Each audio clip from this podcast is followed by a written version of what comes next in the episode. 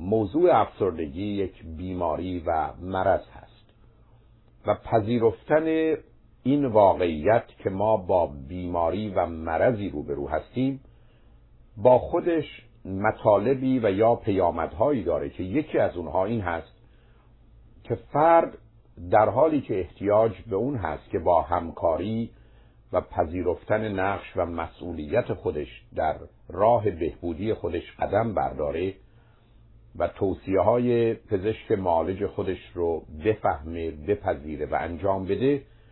اما در بسیاری از موارد باید وقت و زمان لازم رو برای بهبودی گذاشت و به تغییرات و دگرگونی هایی که باید در درون و برخی از اوقات حتی در بیرون اتفاق بیفته نیز توجه و عنایتی داشت. و همان گونه که درباره بیماری های فیزیکی و مادی ای بسا ورود و حجوم میکروب و یا ویروسی عامل اصلی است که من رو از پا در میاره و بنابراین باید با اون میکروب و ویروس و یا بیماری مبارزه کرد نه با فرد بیمار. درباره افسردگی نیز توجه به این نکته ضرورت داره که با وجود آن که برخی از اوقات افراد افسرده حرفهایی می‌زنند و کارهایی می‌کنند که ممکنه از نظر خود و یا دیگران بد و غلط باشه دقیقا مانند فرد بیمار فیزیکی باید با اونها با محبت و مهربانی و درک و شناختی واقع بینانه برخورد کرد. و از جانب دیگر باید در بسیاری از موارد پذیرفت که از یک طرف این فرد حال و شرایطی رو که داره بر او تحمیل شده و گرچه شاید علت و عامل اصلی به نوعی در گذشته خود او بوده ولی به هر حال همکنون توان اون تغییر و دگرگونی و یا تصحیح گذشته رو نداریم و از جانب دیگه بنده در کار روان درمانی رو بسیار مفید دیدم. اون زمانی که واقعا بیمار کوشش خودش رو می‌کنه اما به دلیل آنچه که در او و در خارج از او اتفاق افتاده و یا میفته همچنان باید منتظر بمانه تا شرایط درونی و بیرونی مناسب باشه تا با کوشش فردی او بتونه خودش رو از این ورطه نجات بده. دادن این پیام که این حال و این شرایط و یا این حس و احساس و فکر و اندیشه تو نیستی بلکه بر تو تحمیل شده. و حال بیماری است که تو رو برهم ریخته و بنابراین هم به زودی از این وضعیت و حالت بیرون میای و هم دوباره خود گذشتت رو باز میابی و احتمالا بهتر و برتر خواهی بود. به فرد نه تنها امید تغییر و دگرگونی رو میده به خاطر اینکه این موضوع واقعیت هست و نه احتمالا نوعی کوشش و یا تشویق به جهت اینکه فرد بیمار به خودش کمک کنه با گذشت زمان او به همین نتیجه خواهد رسید و توان اون رو پیدا می‌کنه که با مسائل و مشکلات دیگر خودش دید برخوردی واقع بینانه و مسئولانه داشته باشه و در بعضی از موارد رسیدن به این مرحله سبب میشه که در آینده اجازه نده که به چنین حال و شرایطی بیفته و کوشش لازم رو قبل از اون انجام میده و به همین جهت است که این پیام واقع بینانه که در بسیاری از موارد مخصوصا در حالات شدید افسردگی این تو نیستی که چنین هستی چنین حس و احساس می‌کنی این گونه میاندیشی و یا عمل می‌کنی بلکه به نوعی همه اینها به تو تحمیل میشه و تو خود در مقابل این بیماری به نوعی قربانی هستی کمک می‌کنه که با واقع بینی نقش خودش رو در جهت بهبودی ایفا کنه. به همین جهت است که گرچه قرار هست که روان درمانگر و روانشناس و روانپزشک در این زمینه او رو کمک کنند اما همکاری بیمار در این زمینه ضرورت اساسی داره زیرا می‌تونه تمام کوشش های اونها و یا حتی تأثیر دارو رو رفتار و یا افکار بد و غلط فرد به نوعی خونسا کنه و نتیجه لازم رو حاصل نکنه. بنابراین اجازه می‌خوام که ابتدا درباره چگونگی برخورد مداوا و یا معالجه بیماری افسردگی مطالبی رو به آگاهی شما برسانم و سپس درباره شیدایی و سرخوشی و یا افسردگی همراه با شیدایی و سرخوشی اشاراتی داشته باشه. نظر شما رو مخصوصا به این موضوع بسیار مهم جلب می کنم که این مطالب فقط به جهت آگاهی و اطلاع شما هست و امیدوارم که در همین حد و سطح به اون توجه لازم رو بفرمایید. ولی در جهت تصمیم و یا اقدام بدون تردید فرد بیمار باید با روانشناس خود در این باره مشورت و همکاری لازم رو داشته باشه امروزه می‌دانیم که از دو طریق کلی و عمومی یکی دارو درمانی و دیگر روان درمانی با بیمار افسرده برخورد میشه و البته در موارد شدید و خطرناک که بعدا به اون اشاره خواهم کرد از شوک الکتریکی نیز برای رهایی فرد از بیماری استفاده میشه. اما می‌دانیم که در موارد شدید و سنگین بیماری افسردگی دارو درمانی و روان درمانی هر دو باید صورت بگیره و به نظر می‌رسه که هیچ کدام از اینها به تنهایی از عهده بیرون آوردن فرد بیمار از این ورطه خطرناک ندارند. و گرچه در بسیاری از موارد برای معالجه افسردگی فقط از روان درمانی استفاده میشه و در بسیاری از موارد نتیجه لازم به دست میاد یعنی روان درمانی به تنهایی برای حل مسئله و مشکل افسردگی کفایت می‌کنه. در بیشتر موارد دارو درمانی این معالجه رو تسریع و خاطر من و شما رو برای آینده آسوده تر می‌کنه. اما به نظر می‌رسه که دارو درمانی تنها در این زمینه مخصوصا گرچه ممکن هست که در کوتاه مدت نتایجی رو حاصل کنه و من و شما رو تا حدودی مخصوصا از علائم و نشانه های فیزیکی و بدنی افسردگی مانند انرژی و یا اشتها و خواب که به خاطر این بیماری برهم ریخته تا حدودی آسوده و راحت کنه اما به نظر می‌رسه که ابتدا این تغییرات فقط در همین زمینه های فیزیکی و مادی بیشتر خودش رو نشون میده و اتفاق میفته. و دوم این خطر وجود داره که من در آینده ای نچندان دور دوباره گرفتار این بیماری بشم. بنابراین تأثیر دارو درمانی همراه با روان درمانی بیشترین و بهترین نتیجه رو میده همچنین می‌دانیم که تقریبا حدود ده درصد افراد افسرده با وجود کوشش هایی که در جهت معالجه می کنند متاسفانه این بیماری اونها رو رها نمی‌کنه و این یا به دلیل حالات درونی اونها و گرفتاری های ویژه‌ای است که دارند و یا شرایط و موقعیت و یا روابط اونها آنچنان هست که در این زمینه اونها رو کمک نمی‌کنه و یا احتمالا بیماری های فیزیکی و روانی دیگری هست که به نوعی مستقیم و غیر مستقیم موجب تداوم این بیماری میشه. به هر حال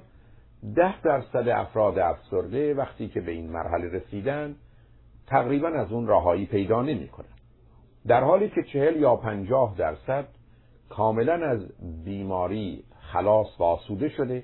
و هرگز هم سراغ اونها نمیاد و حدود پنجاه یا چهل درصد دیگر احتمالا در آینده ممکنه دوباره سبکتر و یا سنگینتر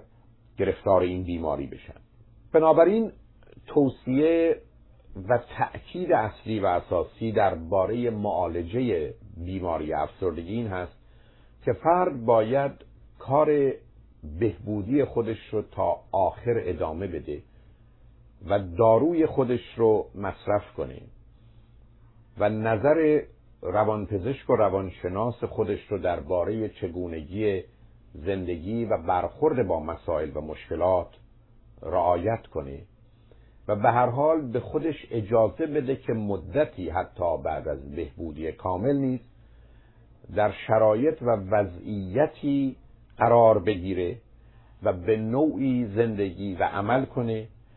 که خاطرش آسوده بشه این بیماری از وجود او رخت برکنده و دیگر مزاحمت و گرفتاری برای او فراهم نخواهد کرد. درباره دارو درمانی و مخصوصا توجه به این نکته که با مصرف دارو قالب اوقات علائم فیزیکی از میان میره و همچنین کسانی که بیماری افسردگی اونها بیشتر زمینه بیولوژیک و فیزیولوژیک داره و یا احتمالا مایه ارسی اون قوی هست به دارو بیشتر پاسخ میدن. و همچنین توجه مخصوصا به این نکته که داروهای مختلف تأثیر متفاوتی بر روی افراد می‌گذاره و بنابراین هرگز نباید داروی یک بیمار افسرده رو به بیمار افسرده دیگر داد بلکه در این باره باید از روانپزشک در این زمینه دستور گرفت. باید بدانیم که خیلی از اوقات تأثیرات جنبی و جانبی این داروها نه تنها مسائل و مشکلاتی رو به وجود میاره خود موجب تشدید استراب و یا افسردگی بیشتری هم در فرد میشه. و به همین جهت است که در وقت مصرف داروها حتما باید با پزشک معالج گفتگو کرد و نتایجی رو که به دست آمده با او در میان گذاشت و به هیچ وجه به میل و خواسته خود و یا توصیه این آن در خوردن و یا احتمالا نخوردن دارو و یا تغییر مقدار اون و یا خوردن داروی دیگه اقدام نکرد. به هر حال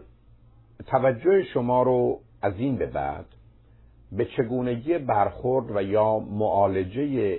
بیماری افسردگی جلب می کنم و امیدوار هستم که این مطالب کلی و عمومی مورد توجه و استفاده شما قرار بگیره و اون رو به دوی در جهت طرح سوال و پرسش درست و یا احتمالا در مسیر دریافت هشدارها و اختارها به کار بگیرید تا اینکه اون رو به عنوان آگاهی از طریقه معالجه افسردگی مورد استفاده قرار درباره چگونگی معالجه و یا مداوای بیماری افسردگی راهها، روشها و متدهای مختلفی وجود داره و بیشتر افراد آگاه و متخصص از مجموعه از اونها استفاده می کنند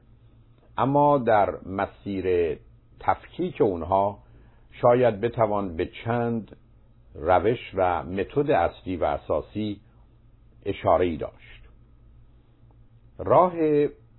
اولی که در طول تاریخ روانشناسی مورد استفاده قرار گرفته و فروید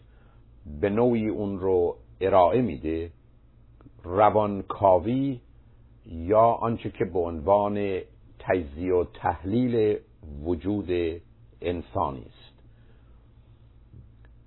روانکاوی همان گونه که از نامش پیداست نوعی کاویدن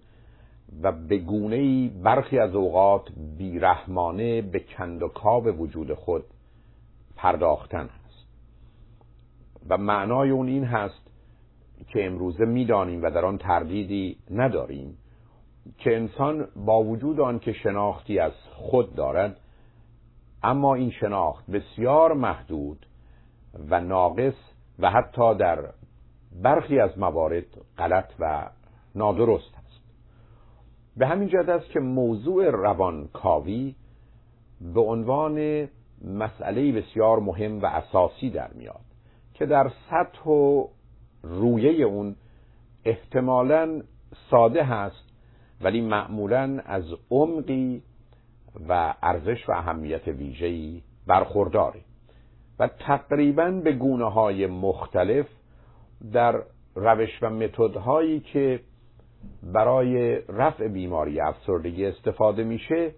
همچنان ذهن روان درمانگر به اون توجه و عنایت ویژه‌ای داره.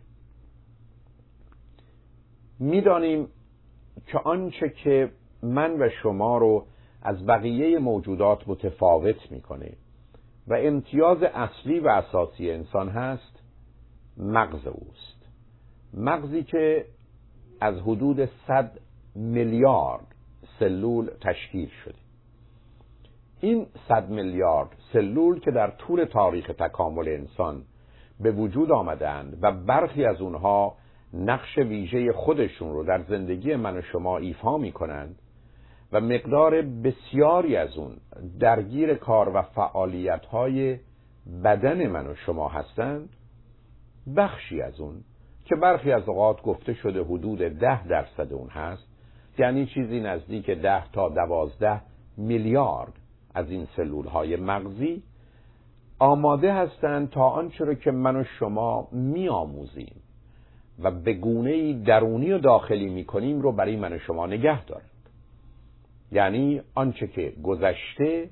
و یا به گونه در زندگی من و شما در درون و بیرون اتفاق افتاده رو به نوعی ثبت و ضبط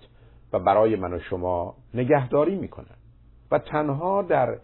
نگاه داشتن خاطرات و یا به نوعی بایگانی وجود من و شما مشغول نیستند بلکه حتی مهارت ها و توانایی هایی که پیدا می کنیم رو برای من و شما نگه می دارن. بنابراین اگر شما در ده سالگی ورزشی رو آغاز کردید مثلا پینگ پونگ یا تنیس رو و سی سال احتمالا دست به راکت پینگ پونگ و یا تنیس نزدید حال که چهل ساله هستید اگر آماده برای انجام این ورزش بشید در خود توانایی و مهارتهایی رو می‌بینید که با وجود آن که سی سال با اون کاری نداشتید همچنان در آنجا گذاشته شده و مورد استفاده شما قرار می‌گیره. و یا اگر احتمالا نواختن آلت موسیقی و یا زبانی رو آموختید ولی از اون استفاده نکردید توان انجام اون رو کم و بیش مانند گذشته و در برخی از موارد حتی بهتر از گذشته خواهید داشت. پس بنابراین آنچه که در مغز من و شما اتفاق میفته نگاهداری و پاسداری از همه آنچه که من و شما آموخته ایم اما مطلب و موضوع مهم در خصوص انسان محفوظات او معلومات او و یا آگاهی های او هست. به این معنا که امروز می‌دانیم همه حوادث بیرونی و حتی اتفاقات درونی که حس و احساس میشن در زمان خودش در مغز من و شما ثبت و ضبط میشه. درست مانند فیلم برداری که از حوادث فیلم برداری می‌کنه و نه تنها حادثه رو ضبط می‌کنه بلکه حالات و احساساتی رو که من و شما در درون داریم رو در اون آمیخته و همه رو با هم ثبت و ضبط می‌کنه. و اون زمانی که لازم باشه اون رو برای من و شما باز می نوازه و درست است که با ابهام و تاریکی همراه است. و درست است که دستگاه این فیلم برداری از دقت لازم که در وقت حادثه هست اونقدرها برخوردار نیست. و به همین جهت است که وقتی که من و شما به خاطرات دیروز و پارسال خود مراجعه می کنیم در حالی که کلیات اون رو می‌دونیم و برخی از اوقات حالات اون رو مانند گذشته حس و احساس می‌کنیم و یا حتی شدیدتر اما خاطره به صورتی فیلمی تاریک و مبهم در ذهن من و شما ظاهر میشه. امروزه می‌دانیم که حتی چند ماه قبل از تولد کودک به این جان کودک انسانی از طریق تماس و لمس و مخصوصا به دلیل اینکه گوش او توانایی شنیدن رو پیدا می‌کنه نه تنها با دنیای درون در شکم مادر بلکه با بیرون نیز ارتباطی رو برقرار می‌کنه و خبرهایی رو در اونجا ثبت و ضبط می‌کنه در حالی که شناخت و آگاهی کاملی از اون نداره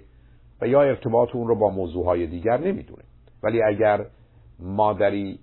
که معمولا حرف می‌زنه سخن بگه و اگر این مادر خود مثلا پیانو می نوازه در وقت حاملگی این کار رو بکنه معلومه که وقتی که فرزند او به این دنیا میاد با صدای مادر و پیانو آشنایی داره که با بقیه صداها و یا آلات و ادوات موسیقی دیگه چنین شناختی رو نخواهد داشت. و گرچه توجه او جلب میشه و واکنشی رو در او می‌تونیم به راحتی مشاهده کنیم اما او قادر نیست که موضوع صدای مادر و یا صدای پیانو رو به نوعی برای خودش در ذهنش به گونه ای ثبت و ضبط کنه که آگاهی و شناختی رو داشته باشه که من و شما در بزرگسالی احتمالا از صدای فردی و یا شنیدن آهنگی از یک آلت موسیقی حس و احساس می‌کنیم و یا اون رو ضبط می‌کنیم. به حال مسئله مهم و اساسی این هست که همه گذشته من و شما در جایی شاید به اندازه یک نارنگی در مغز من و شما ثبت و ضبطه و گرچه پراکنده هست اما به گونه ای با هم در ارتباطه به طوری که امروز می‌دانیم اگر من و شما رو در حالت بیهسی یا بیهوشی موضعی قرار بدن به این معنا که من و شما گرچه از آنچه که در اطرافم میگذره تا حدودی خبر دارم. و سپس در جلو مغز من مقداری از جمجمه من رو بردارن. و سپس نوک سوزن الکترود رو به روی سلولی از سلول های مغز من بگذارند در حالی که من همکنون می‌دانم که در اتاق عملم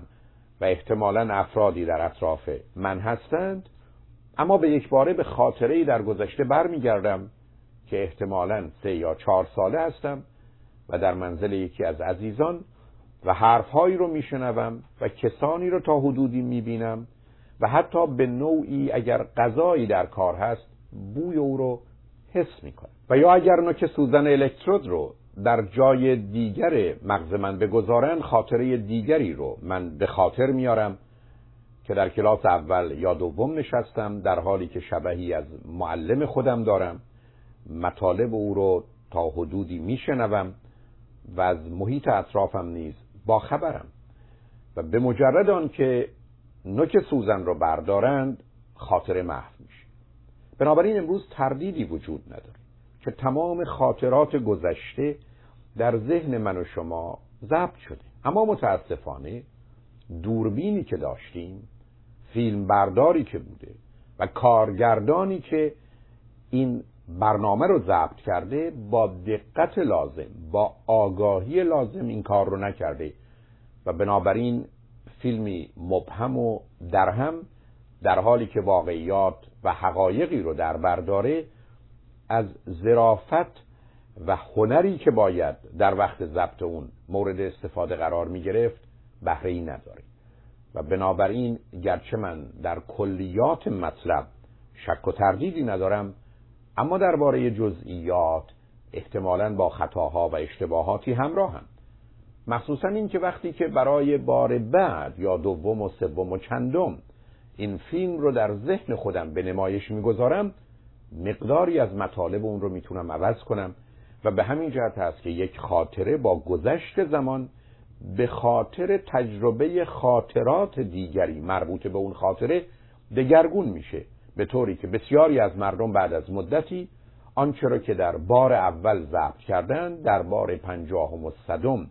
به جهت تجدید نظری که در اون می‌کنن و مطالبی رو که در اون دگرگون می‌کنن به صورت اصلی ندارن و بنابراین تعجب آور نخواهد بود. اگر دیگری که چنین تغییری رو در اون خاطره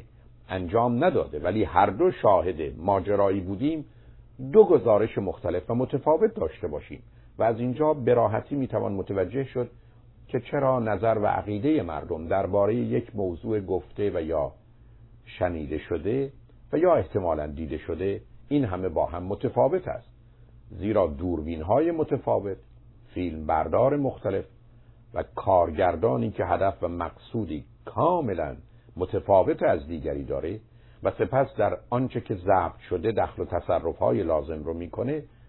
گزارشی رو در تحلیل نهایی آماده می‌کنن که می‌تونه با هم بسیار متفاوت باشه. و بنابراین همه گذشته به نوعی در مغز من و شما ثبت و ضبطند و درست مانند حلقه های فیلمی که احتمالا باید انتخاب کنیم و اگر موضوعهایی به هم مرتبطن به نوعی در مغز من و شما کنار هم قرار گرفتن وقتی که یکی رو به نمایش می‌گذاریم دومی و سومی نیز اجازه پخش خودش رو انتظار داره و برخی از اوقات در صحنه ذهن ظاهر میشه من و شما تبدیل به کسی میشیم که از یک طرف فیلم بردار و کارگردانیم و از جانب دیگه در مغز خودمون امکان اینو داریم که در آن واحد نه تنها در یک سینما بلکه در چند سینما فیلم های مختلف زندگی رو ببینیم و احتمالا با توجهی که به اون می‌کنیم یعنی انرژی روانی که صرف اون می‌کنیم به فیلمی اعتنای بیشتری و یا به دیگری کمتر کنیم و با گذشت زمان احتمالا یکی از اونها رو بیشتر با خود و به نوعی در اختیار داریم در حالی که دیگری به دلیل بیاعتنایی احتمالا کنار گذاشته شده و از میان رفته. پس می‌دانیم که در حدود ده میلیارد سلول مغزی من و شما همه گذشته نشسته هست. اما برای اینکه اونها در صحنه ذهن حاضر بشن احتیاج به نیرو و انرژی دارند و یا اینکه در مثالی که گفته شده فیلمی گذاشته بشه نوری رو به اون بیاندازند و سبب بشن که در پرده یا صحنه ذهن من و شما به نوعی ظاهر بشه. و اینجاست که مسئله انتخاب و اختیار من و شما مطرح خواهد شد. در نتیجه آنچه که به عنوان ضبط مطالب در مغز هست و با توجه به اینکه مغز من و شما مجموعه کارکردها و فعالیتهایی داره گفتگوی دیگری مطرح شده که در ارتباط با مغز من و شما پدیده دیگری رو که این مجموعه فعالیت ها و کارکردها رو در بر می‌گیره نیز به نوعی مطرح کنیم و اون مایند یا زمیر و ذهن است. بنابراین از زمان فروید به بعد این مسئله مطرح شد که در حالی که من و شما دارای مغز یا یک پدیده فیزیکی و بدنی هستیم می توانیم بگوییم که مجموعه آنچه رو که این مغز انجام میده رو به عنوان زمیر و ذهن نام می‌گذاریم. اما باید توجه داشت که در تحلیل نهایی و به صورت دقیق مطلقا چیزی به اسم زمیر و ذهن یا مایند وجود نداره بلکه من و شما تفکیکی قائل شدیم بین آنچه که مغز هست و آنچه را که انجام میده و یا به نوعی اثر می‌گذاره. درست ماننده آن زمانی که ویولونی به عنوان یک آلت موسیقی در اونجا قرار داره و وقتی که آرشهی به روی تارهای اون کشیده میشه صدایی رو از خودش بیرون میاره که گرچه صدا به نوعی مختلف و متفاوت از این ویولون هست ولی واقعا به نوعی تغییر و دگرگونی است که این ویولون از طریق ارتعاش هوا به وجود میاره و در حالی که میشه اون رو از هم تفکیک کرد و سخن از آهنگ و موسیقی و حتی هنرمند زد در تحلیل نهایی آنچه که مطرح است خود ویولون هست و به همین دلیل است که با نبودنش احتمالا هیچ صدایی نیز به عنوان صدای ویولون من و شما نخواهیم شناخت. علت تأکید بر این مسئله این هست که گرچه موضوع زمیر و ذهن به جهت فهم مسائل و تجزیه و تحلیل های علمی بسیار مهم و اساسی است و با خود هزاران هزار مطلب مفید با ارزش رو ارائه میده. اما این تصور و تخیل که چیزی به اسم زمیر و ذهن در یک جایی غیر از مغز من و شما وجود داره و یا سخن درباره عمومی و جهانی کردنش و یا برخی از اوقات افراد به تصور اینکه این زمیر و ذهن رو از خود دور می کنند و تجربه از بیرون پیدا می کنند و به نوعی خارج از بدن خود با این زمیر و ذهن حرکت می کنند و یا احتمالا به بدن توجهی می کنند که تحت عنوان out of body experience اون رو می‌شناسند باید بدانیم که در تحلیل قطعی و نهایی یا دروغ است یا فریب است و یا بیماری. مگر اینکه توجه داشته باشیم که من و شما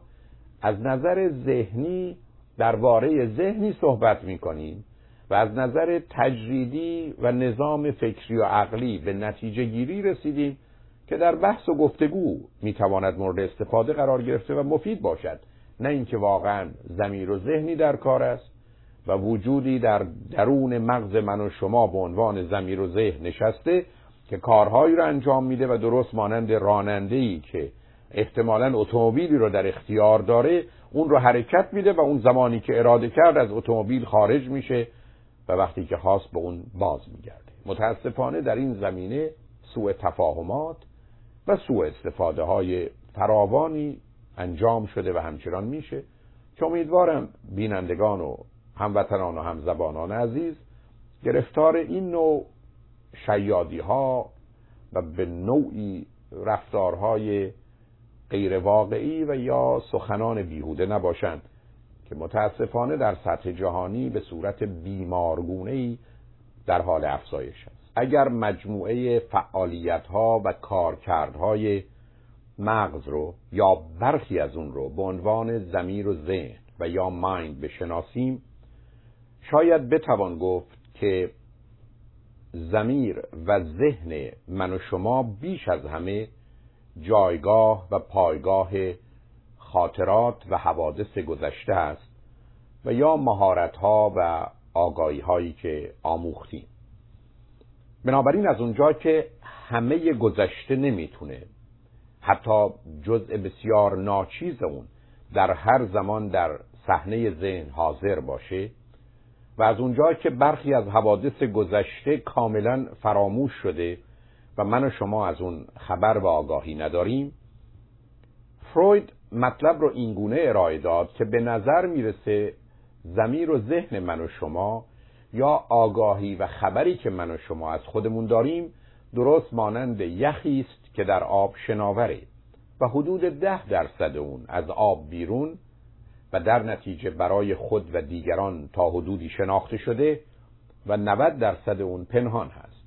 و به همین جهت است که گفتگویی باره زمیر آگاه و ناآگاه رو مطرح می‌کنه. یعنی زمیر آگاه و ناآگاه مساوی با خاطرات آگاه و ناآگاه هستند.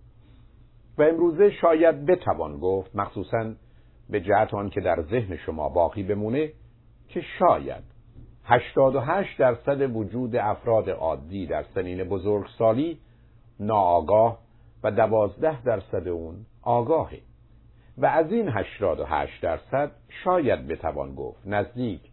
به 80 درصد. از اون نه 80 درصد 88 درصد بلکه 80 درصدش در 8 سال اول به نوعی فراهم آمده و در قسمت آگاه احتمالاً فقط چهار درصدی همچنان از گذشته جایگاهی داره. و شاید بتوان گفت در هشت سال دوم هشت درصد باقی مانده زمیر ناآگاه و هشت درصد باقی مانده زمیر آگاه پر میشه و در نتیجه من و شما بیش از هشتاد و چهار درصد وجودمون به نوعی مربوط به هشت سال اولمون هست. و البته مقصود مهارت ها و توانایی ها و حوادث و اتفاقاتی است که ضبط شده. و درست است که بعد از 16 سالگی مطالب تازه‌ای ضبط میشن اما به نوعی در ارتباط با گذشته جایی پیدا می‌کنن و یا احتمالا جای تازه‌ای رو برای خودشون فراهم می‌کنن. اگر این مطلب رو در این حد و سطح بپذیریم خواهیم دید که آنچه که در زمیر و ذهن من و شما هست بیشتر مربوط به کودکی است و ما افراد بزرگسال واقعا کودکانی بیش نیستیم. اما شاید بتوان گفت که با وجود آنکه همکنون وقتی که من و شما به گذشته توجهی می‌کنیم انرژی رو بر روی خاطره گذشته میاندازیم اما خود خاطره نیز باید با خود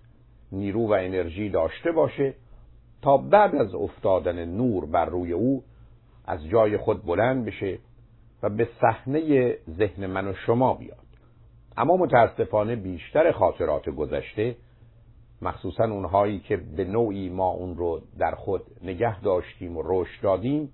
خاطرات بد و منفی است که علاوه بر انرژی با خود زهر و سمی نیز دارند و بنابراین در وقت حضورشون در صحنه ذهن من و شما یا آمدن از گذشته به امروز با خود نیرو و انرژی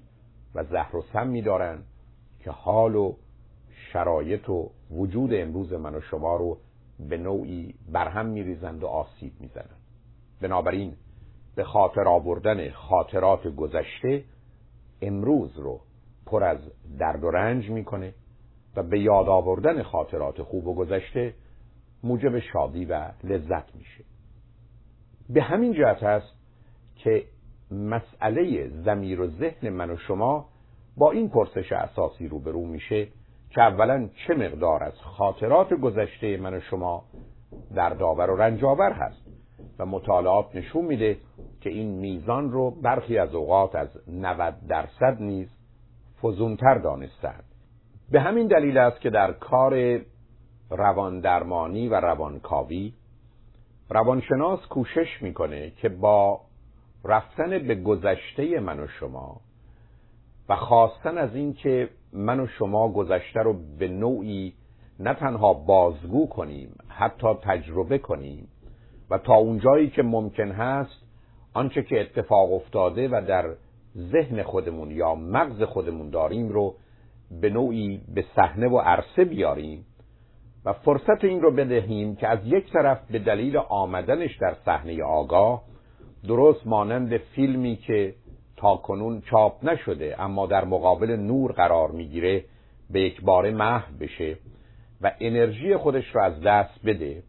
و بعد با توضیح و توجیهی که در جهت آنچه که اتفاق افتاده و برخورد درست با اون موضوع به نوعی زهر و سمش رو نیز از اون بگیریم و در نتیجه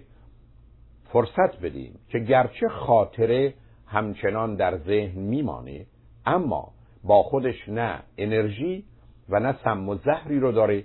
که زندگی امروز من و شما رو خراب کنه. اگر فرض بفرمایید من و شما در کودکی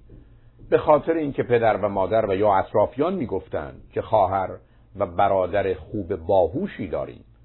و در اون زمان خوب بودن و باهوش بودن خواهر و برادر به معنی بد بودن من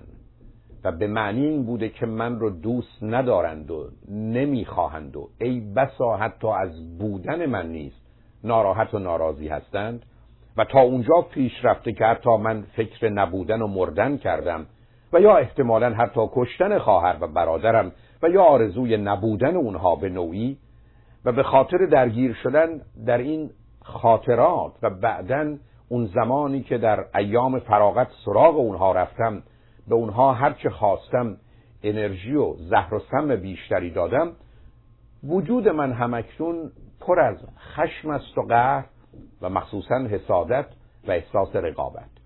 بنابراین در سن سی و چل سالگی ای بسا وقتی که از کسی تعریف میشه مخصوصا لغت خوب و یا باهوش رو به کار می‌برن من رو به یک برهم میریزه. شاید حتی اون فرد رو نمی‌شناسم. از او تعریف در رشته و زمینه ای می‌کنن که ابدا من نه در اون کار هستم و نه حتی اون رو دوست دارم. اما احساس بد وجود منو خواهد گرفت. من به این نتیجه می‌رسم که دوباره بی ارزش بی اهمیتم و چه بهتر که اصلا نباشم. در حالی که فقط در این مهمانی کسی از فرد دیگری به دلیل باهوش بودن و یا خوب بودن تعریف کرده. اگر من این خاطرات مکرر رو هم از آنچه که سخنان پدر و مادر و اطرافیان بوده و یا حوادث مربوط به اون رو به خاطر بیارم. اگر آنچه که بعدا در زمیر و ذهن و مغز خودم به نوعی آوردم و بردم رو به گونه ای در وقت گفتگو با روان درمانگرم در میان بگذارم. و اجازه بدم که با نگاهی تازه و جدید به این موضوع نگاه کنم که چه بهتر و چه خوب. که من خواهر و برادری باهوش و خوب دارم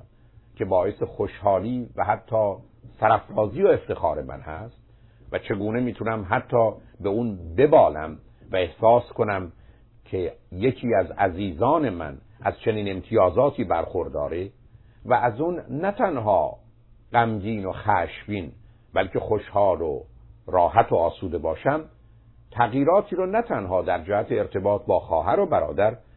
بلکه در زمینه حسادت و رقابت و خشم و عصبانیت هم نسبت به دیگران پیدا می‌کنم یعنی درست مانند کسی که احتمالا خار و خاشاکی در چشم داشت و بنابراین از دیدن همه زیبایی های دنیا بی بهره بود و نه تنها اونها رو خوب و زیبا نمی‌دید بلکه به دلیل آسیب و آزار خودش احساس بدی می‌کرد. بعد از خلاص شدن از این خار و خاشاک به راحتی توان اون رو داره که بتونه از زیبایی ها و خوبی های زندگی بهره بگیره. و بنابراین در کار روانکاوی اون زمانی که سراغ خاطرات گذشته میرن و اونها رو در صحنه ذهن به درستی حاضر می‌کنن انرژی اونها رو از اونها می‌گیرن که خود به خاطر آوردن موجب اون میشه. زهر و سم اون رو با توضیحی درست به مقدار زیادی کم می‌کنند و از میان می‌برند. و به گونه با موضوع برخورد می‌کنند که نه تنها خاطره گذشته به صورت بد و منفی و آزاردهنده نیست بلکه حتی موجب شادی و لذت و رضایت میشه من از اون محلک خلاص میشم. بنابراین افراد افسرده کسانی هستند که در زندگانی خود از این خاطرات آزار دهنده که پایه و مایه‌ای نداره و فقط در دوران کودکی اهمیت و جلوه‌ای داشته وجودی پر و مملو دارند و به دلیل اینکه برخورد درست و مناسبی با اون نمی‌کنن همچنان در زمیر و ذهن اونها یا در مغزشون باقی میمونه و در مواردی که علامتی داده بشه و نشانه گذاشته بشه به اکباره کبریتی بر این مخزن باروت و بنزین زده میشه و وجود من امروز به خاطر خاطره دیروز آتش می‌گیره. به همین جهت است که به درستی گفته شده. احساسات، عواطف و هیجانات امروز خاطرات و حوادث دیروزند. و مهم این هست که چه بودند و در اون زمان من و شما با اون چه برخوردی داشتیم و همکنون با نگاهی دقیق و عمیق سالم و آگاه و توانا به اون نگاه می‌کنیم به همین جهت است که از طریق روانکاوی یعنی رفتن سراغ گذشته و بیرون آوردن خاطرات و حاضر کردن اونها در صحنه ذهن در بسیاری از موارد فرد افسرده آزاد و رها میشه و بیخود نیست که گفته شده در بسیاری از موارد تشخیص بیش از نیمی از درمان است. به موضوع روانکاوی برای معالجه بیماران افسرده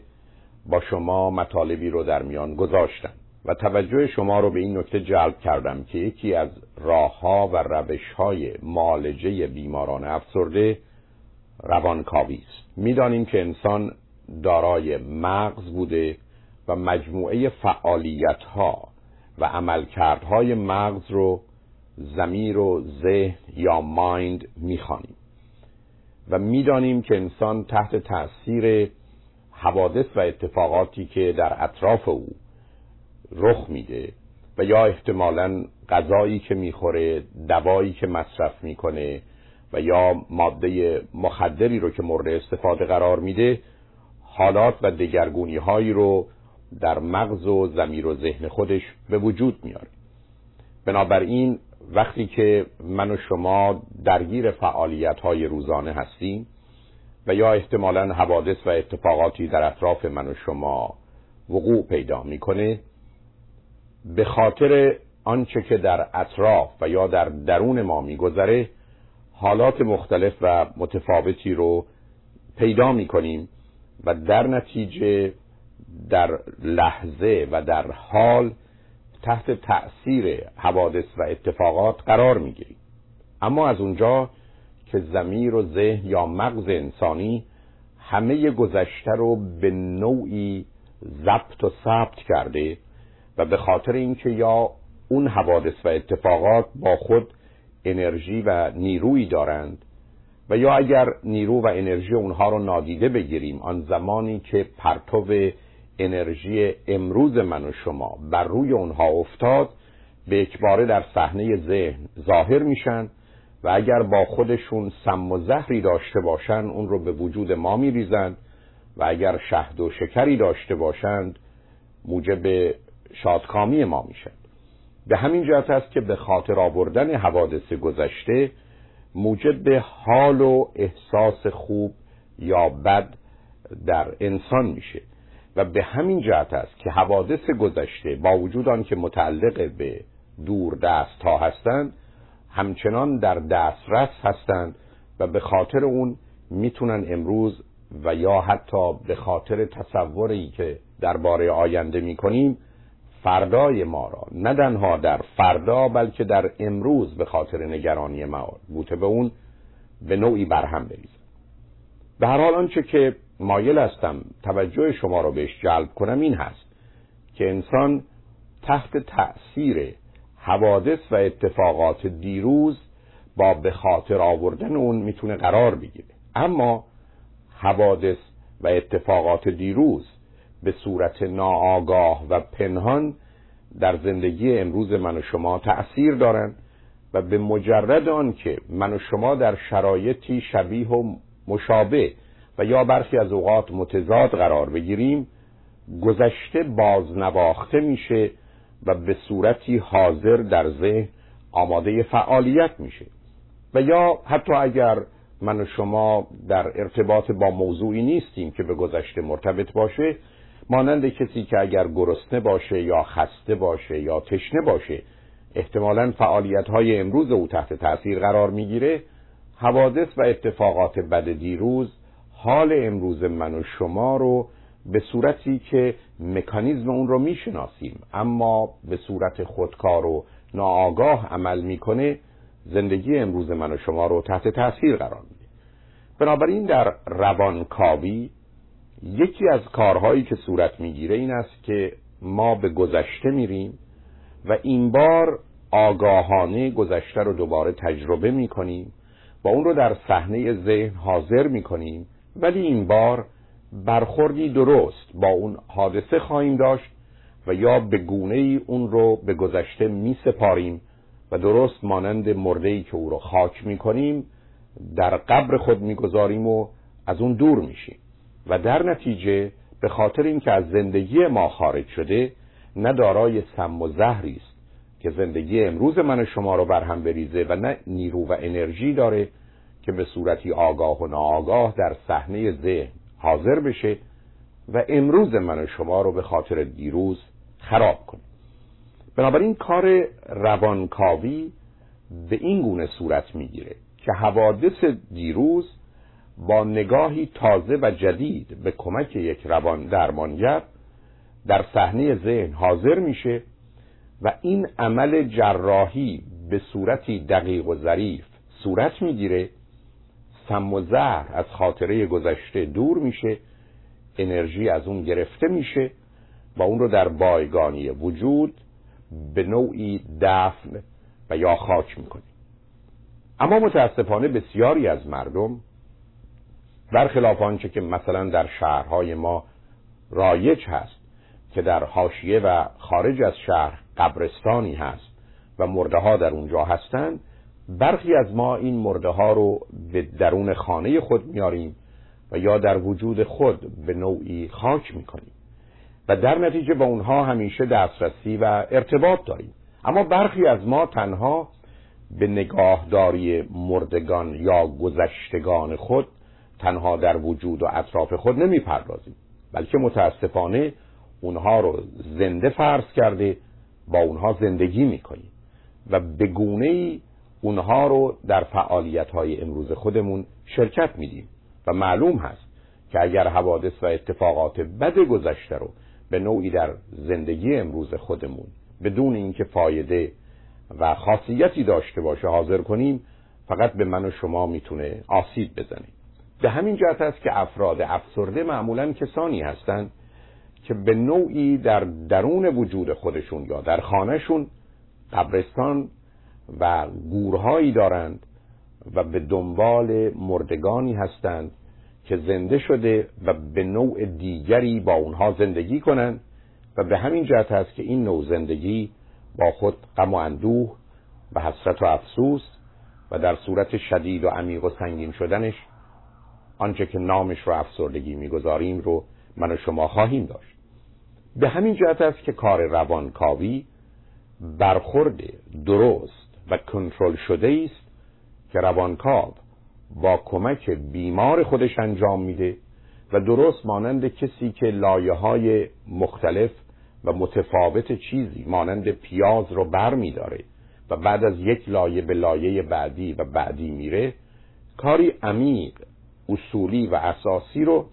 در جهت خلاص و رها کردن من شما از گذشته انجام میده و بنابراین وقتی که به آخر کار می‌رسه که کاری طولانی و برخی از اوقات چند سال و چندین سال ادامه پیدا می‌کنه وجود من و شما از همه آسیب ها و ضعف ها و دردهای گذشته می‌تونه به نوعی خلاص بشه و بهبودی پیدا کنه. بنابراین روانکاو با صبر و حوصله و با قدم های بسیار آهسته و آرام و متناسب با توان و امکان بیمار خودش قدم ها رو یکی بعد از دیگری بر می داره و او رو از بار مشکلات و گرفتاری های گذشته آسوده می‌کنه. اما روش دیگری نیز در این باره می‌توان به کار گرفت و اون استفاده از هیپنوتیزم است. هیپنوتیزم یک متد یک روش و یک ابزار کار هست و به هیچ وجه علمی نیست. و مرحله هیپنوتیزم مرحله از مراحل زمیر و ذهن انسانی است. درست مانند حالت خواب و بیداری یا نشستن و ایستادن. بنابراین در هیپنوتیزم هیچ اتفاق عجیب و غریبی نمیافته. بلکه آنچه که صورت می‌گیره این هست که انرژی و توجه به قسمتهایی از مغز یا زمیر و ذهن معطوف میشه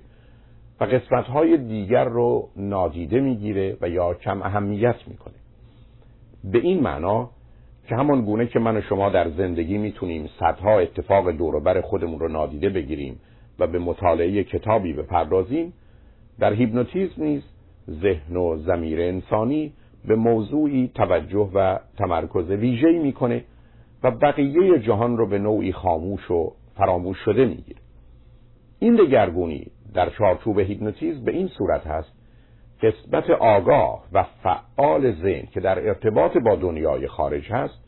به یک بار کار خودش رو تعطیل می‌کنه و یا کم می‌کنه و توجه به گذشته معطوف میشه و با رفتار درست فردی که هیپنوتیزم می‌کنه من و شما می‌تونیم به گذشته برویم. درست مانند این که من و شما به اتاق تاریک و یا سینمایی برویم در آنجا بنشینیم همه چراغ ها رو خاموش کنیم و در این تاریک خانه نوری رو به روی فیلم و یا عکسی بیاندازیم و او رو بر پرده سینما مشاهده کنیم. در اینجا این که من و شما چه هستیم و چه می‌کنیم و کجا هستیم و در اطراف ما چه میگذره معمولا اهمیت چندانی نداره. در حالی که همچنان هوشیار و آگاه از محیط اطراف خود هستیم. اما توجه و تمرکز ما تماما متوجه فیلم و یا صحنه است که مشاهده می‌کنیم. بنابراین عمل هیپنوتیزم یک عمل طبیعی و مرحله عادی از ذهن و زمیر هست که افراد در حالت مراجعه به گذشته و یا توجه و تمرکز به موضوعی اون رو در خودشون به وجود میارن. اما وقتی که تحت عنوان هیپنوتیزم شناخته میشه و این اتفاق با همکاری ما صورت می‌گیره ما به گذشته می‌توانیم برگردیم. اما بازگشت به گذشته موضوعی است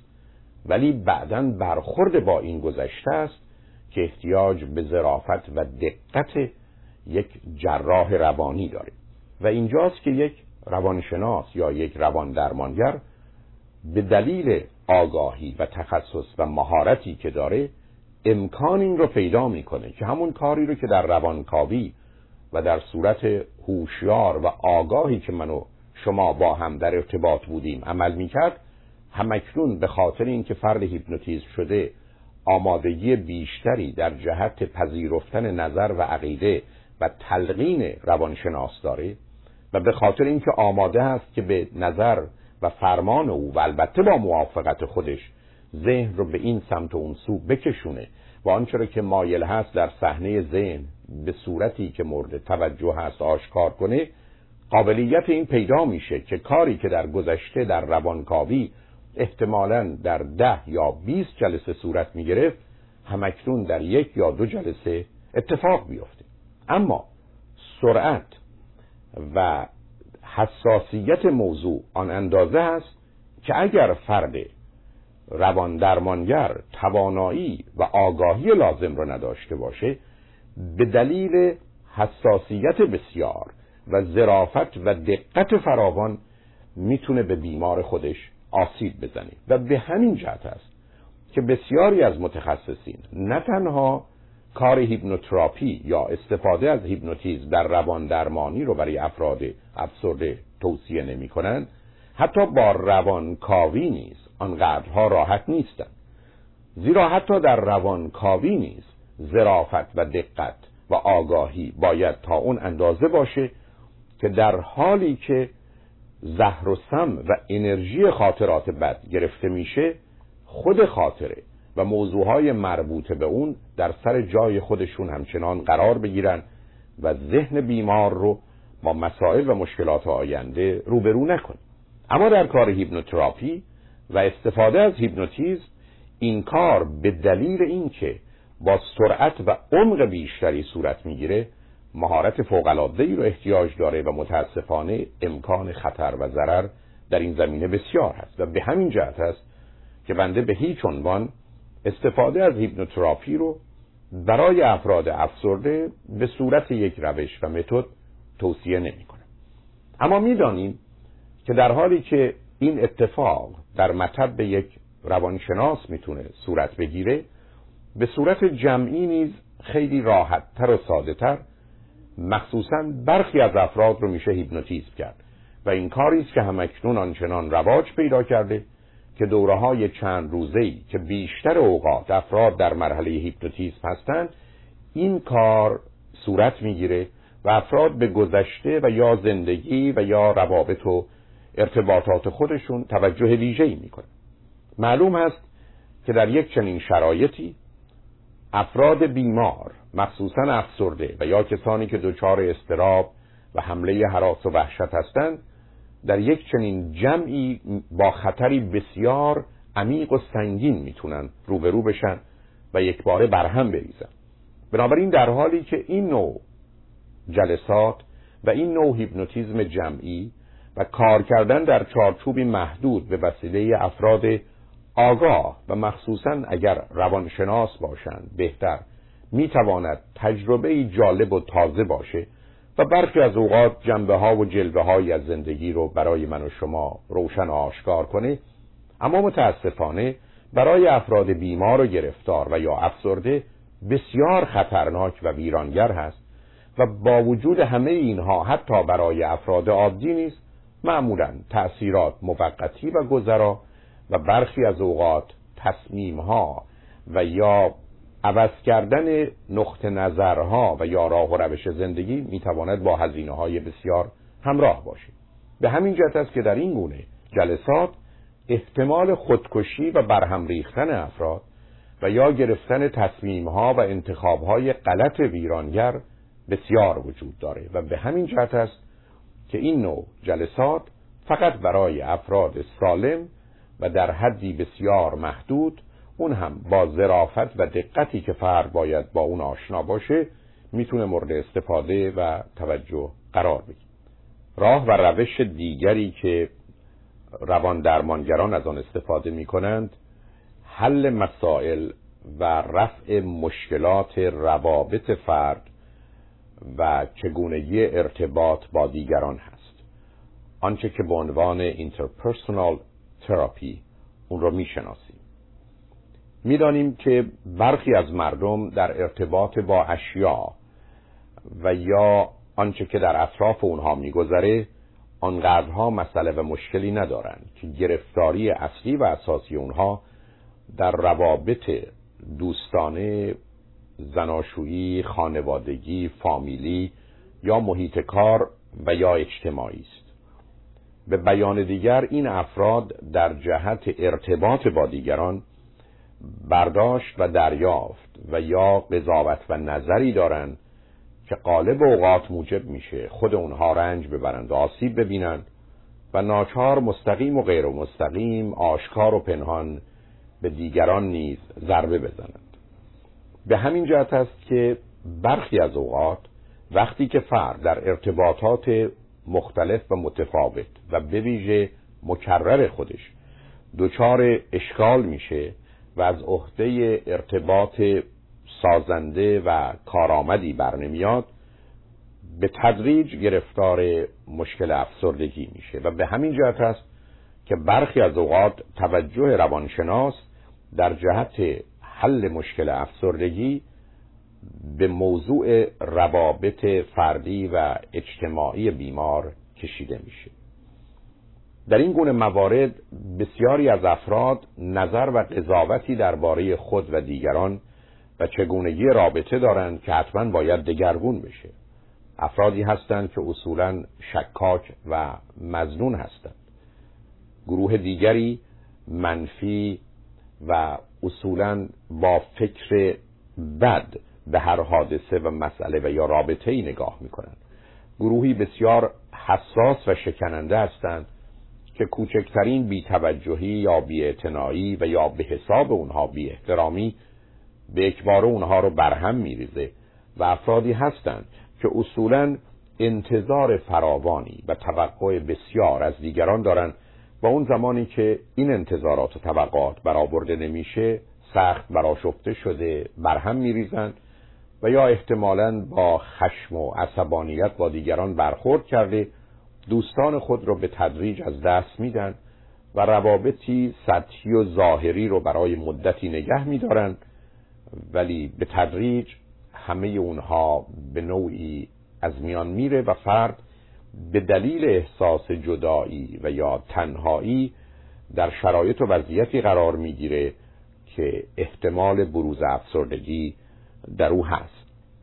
بسیارن مردمانی که اصولا نگاهی که به دیگران دارند به صورت طلبکار و یا بدهکار هست نه نوع سالمون که بی حسابه. و بنابراین به دلیل این طلبکاری با خشم و قهر فراوان همراه هستند و یا به خاطر بدهکاری احساس گناه و تقصیر فراوان می‌کنند. در حال ریشه این اشکالات در دوران بزرگسالی معمولا به روابط کودکی و خانوادگی برمیگرده و چگونگی ارتباط پدر و مادر با هم و سپس پدر و مادر با فرزندان و به ویژه ارتباط فرزندان با هم نقش بسیار اساسی در چگونگی ارتباطی داره که فرد در بزرگسالی با دیگران پیدا می‌کنه. متاسفانه در بسیاری از خانواده ها پدر و یا مادر نقش اصلی و اساسی رو داشته و برخی از اوقات یکی از اونها در صحنه زندگی کودک نقشی ایفا نمی‌کنه و برخی از اوقات حمایت و یا کنترل بیش از حد پدر و یا مادر شرایطی رو فراهم می‌کنه که فرد در ارتباطات بعدی خودش یا به نوعی به دنبال کنترل و در اختیار گرفتن و حتی مالکیت دیگران هست و یا به صورتی خود رو ملک و شیء و جزی از وجود اونها می‌دونه برخی از اوقات با خشم و عصبانیت با هر رفتار نامناسبی برخورد می‌کنه و بسیاری از اوقات غمگین و رنجور و پرتوقع و پر انتظار دست به کارهایی می‌زنه که خودشون رو نه خوب نه درست و نه لذت بخش می‌بینه. اما به خاطر دیگران و به خاطر نگه داشتن رابطه با دیگران اونها رو انجام میده. با گذشت زمان احساس بدی راجع خودش و راجع دیگران و روابطش پیدا می‌کنه و چون در این باره رنج و زحمت بسیار کشیده و ای بسا سالها اونها رو تحمل کرده جرأت و توان برهم ریختن و از میان بردن همه اونها رو نداره و در نتیجه در شرایط و وضعیتی قرار می‌گیره که به روابط بد و نامناسب و به اصطلاح غیر کار کردی خودش ادامه میده و در نتیجه خود و دیگران رو آسیب می‌زنه. کار روان درمانگر قرار دادن فرد در شرایط و موقعیتی است که به ارزش و اهمیت و خوب بودن خودش پی ببره و دیگران رو نیز خوب و با ارزش و عزیز بدونه و کوشش کنه روابطی رو به وجود بیاره که در حالی که برای هر دو طرف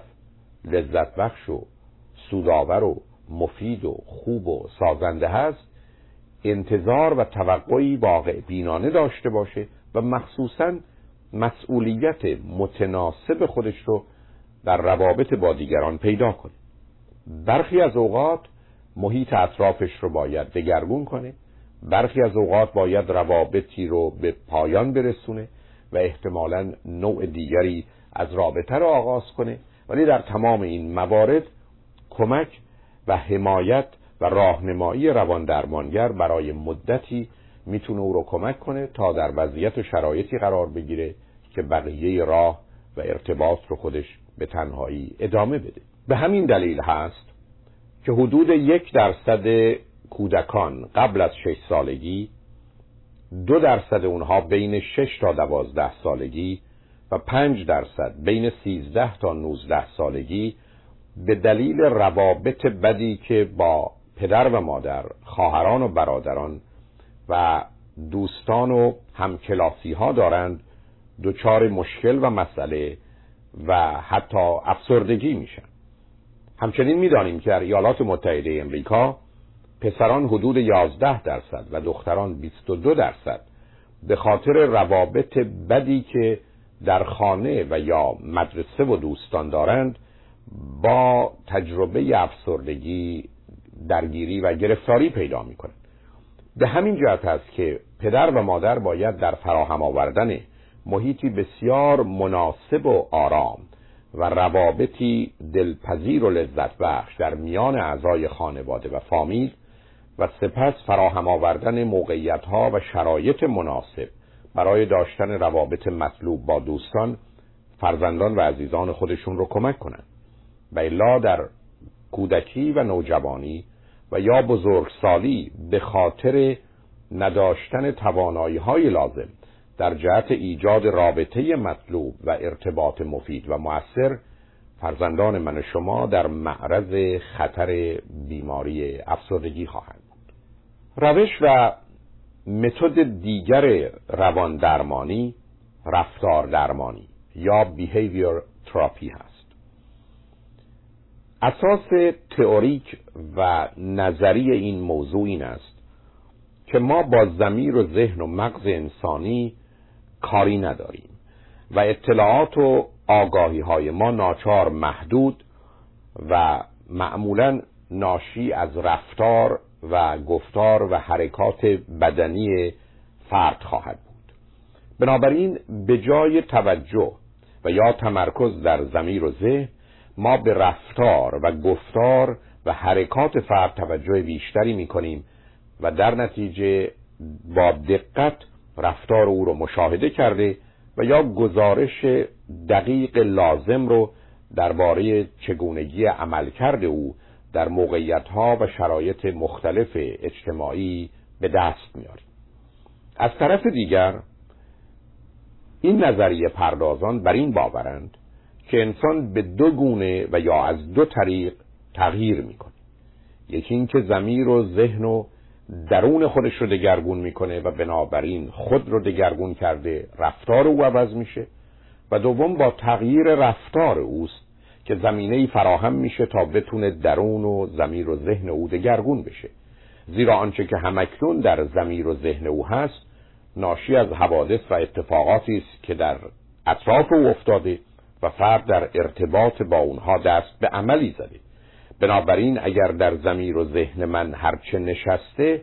ناشی از رفتار من در گذشته است و بنابراین با تغییر این رفتار امکان دگرگونی در اون افکار رو پیدا خواهم کرد. بر اساس این نظریه و این گونه کاربرد روانکاوی روانشناس به فرد کمک می‌کنه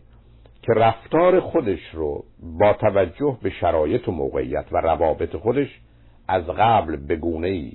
تنظیم کرده تصمیم لازم رو اتخاذ کرده و سپس بر مبنای اون عمل کنه. و اون زمان که کار رو و یا رفتار رو متناسب با قرار و آنچه که درست است و خود دوست داره انجام میده او رو تشویق کرده و رفتار او رو تقویت کنه. در حالی که اون زمان که رفتار مختلف و مخالفی از او سر می‌زنه به نوعی خود و یا دیگران او رو تنبیه کرده پیامی برای او میفرستند که باید در این زمینه تجدید نظری کنه. بنابراین از طریق تشویق و یا تقویت و تنبیه فرد رو کمک می‌کنند که رفتار خودش رو عوض کنه و با تغییر تدریجی رفتار خودش اون رو به صورت عادت و نوعی انگاره رفتاری خودش در بیاره و از این به بعد با مصرف کمتر انرژی و توجه کمتر به اقدام و عملی دست بزنه که اون رو درست می‌دونه و دوست داره. اما در اثر مرور زمان این تغییر و دگرگونی در رفتار دگرگونی های درونی رو موجب شده زمیر و ذهن او رو نیز در سمت و سوی می‌بره که مورد نظر و توجه بوده و بنابراین نه تنها فرد رفتار خودش رو دگرگون می‌کنه خودش رو نیز تغییر میده و تغییرات لازم رو در ذهن و فعالیت های ذهنی خودش موجب میشه و بنابراین کار رو در آینده با سادگی و سهولت بیشتری انجام میده. در این گونه روان درمانی که نام اون رفتار درمانی هست فرد با موضوعهای پیچیده و عجیب و غریب و یا آشکار و پنهان وجود خودش کاری نداره. تمام توجه و تمرکز متوجه رفتار و عمل فرد هست و از طریق مکانیزم های پاداش و تنبیه به نوعی او وارد مرحله تازه‌ای از روابط خودش با دیگران میشه. معلوم هست که در این شرایط روان درمانگر به فرد کمک می‌کنه که شرایط و موقعیت مناسب رو هم برای زندگی خودش فراهم کنه. یعنی از یک طرف به خواب او و ساعت بیداری او توجه داره تغذیه او و بهداشت رو باید رعایت کنه ورزش رو به عنوان جزئی از کار و فعالیت روزانه خودش قرار بده از نظر آموزش و یا فعالیت به صورتی مفید و مؤثر عمل کنه نیازهای خودش رو چه فیزیکی و چه روانی برآورده کنه و اوقات مشخص معینی به جهت تفریح و سرگرمی و راحت و استراحت خودش هم در نظر بگیره بنابراین با تنظیم برنامه زندگی او و مشخص کردن هدفها و آرمانهای او به او کمک می‌کنند که با رفتار خودش در این زمینه قدم برداره و به درون و ذهن خودش در این باره کاری نداشته باشه. با گذشت زمان رفتار او دگرگونی های لازم رو در او به وجود آورده و آنچه که مورد نظر و خواسته او بوده تحقق پیدا می‌کنه. روش و متد دیگر روان درمانی به نام شناخت درمانی یا کاگنیتیو تراپی معروف شده. این روش در سالهای اخیر به عنوان بهترین و مهمترین طریقه برخورد با مشکل افسردگی و بیماران افسرده هست اساس تئوریک و نظری این راه و روش این هست که گرچه افسردگی یک احساس عاطفه و هیجان هست یعنی feeling and emotion و حالی است که در فرد پیدا میشه و گرچه تمام وجود او رو یعنی مغز او رو زمیر و ذهن و بدن او رو تحت تاثیر قرار میده و به نوعی برهم میریزه و به نظر میاد که به یک بار نیروی اشغالگر خارجی بر فرد غلبه کرده و او رو به نوعی در اختیار و کنترل گرفته و هر کجا که فرصت و امکانی پیدا کنه به او آسیب می‌زنه. ولی به نظر این متخصصین ریشه و عامل اصلی و اساسی این حالت احساسی و هیجانی در تفکر و تعقل و اصولا فعالیت های دیگر ذهن افراد هست. درست است که احساسات عواطف و هیجانات ما تحت تأثیر تغییرات شیمیایی بدن و یا دگرگونی در بار الکتریک او به وجود میاد. این واقعیت است که برخی از احساسات و عواطف و هیجانات احساسات عواطف و هیجانات دیگری رو موجب میشن یعنی استراب زمینه رو به جهت خشم یا افسردگی آمادگی فرد رو به جهت غم و اندوه و ناامیدی فراهم می‌کنه و خود غم و اندوه و ناامیدی علت اصلی و اساسی افسردگی می‌تونن باشن. ولی آنچه که احساسات عواطف و هیجانات رو می‌سازه فعالیت های ذهن انسانی است. زیرا خود احساسات عواطف و هیجانات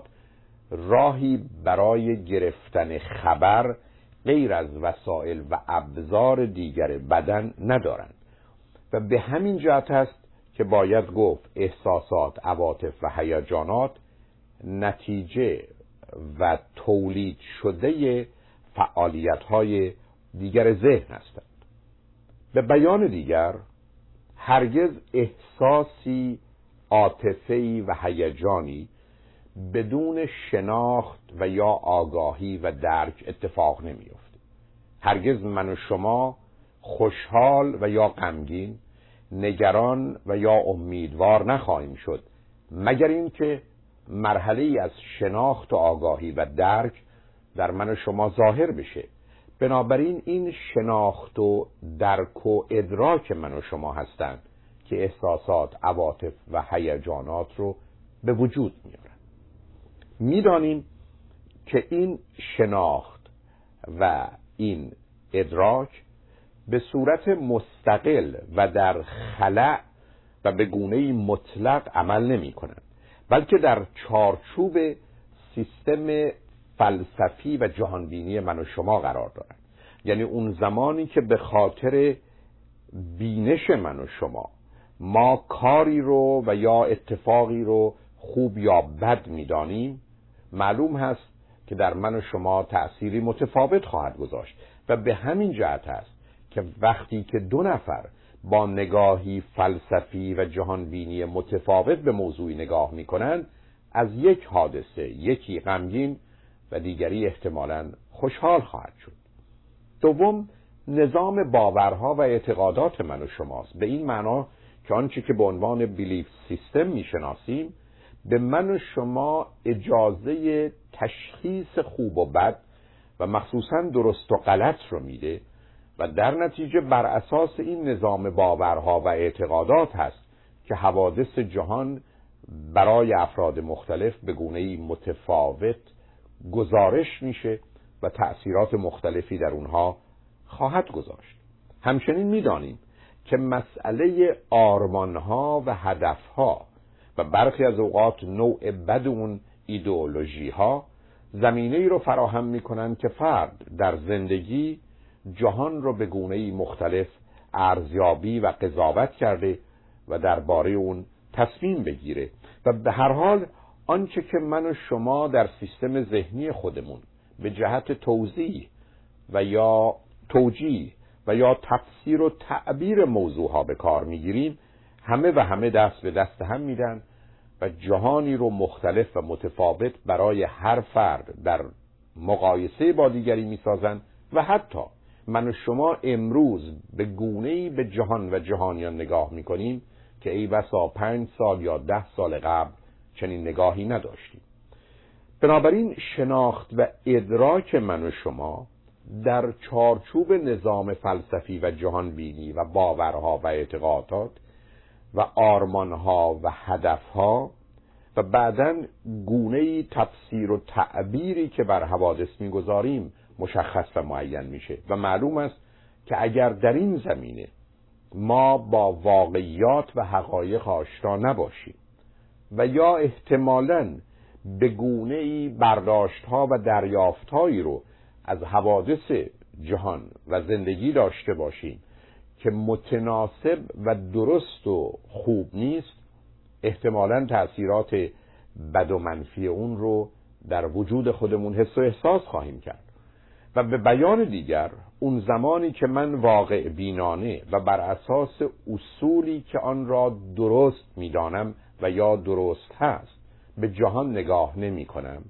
و یا آن وقتی که حوادث و اتفاقات دنیا آنگونه که باید باشند نیستن زمینه و شرایطی رو در من شما فراهم می‌کنه که در اون احساس خوبی رو نداشته باشین بنابراین مسئله اصلی و اساسی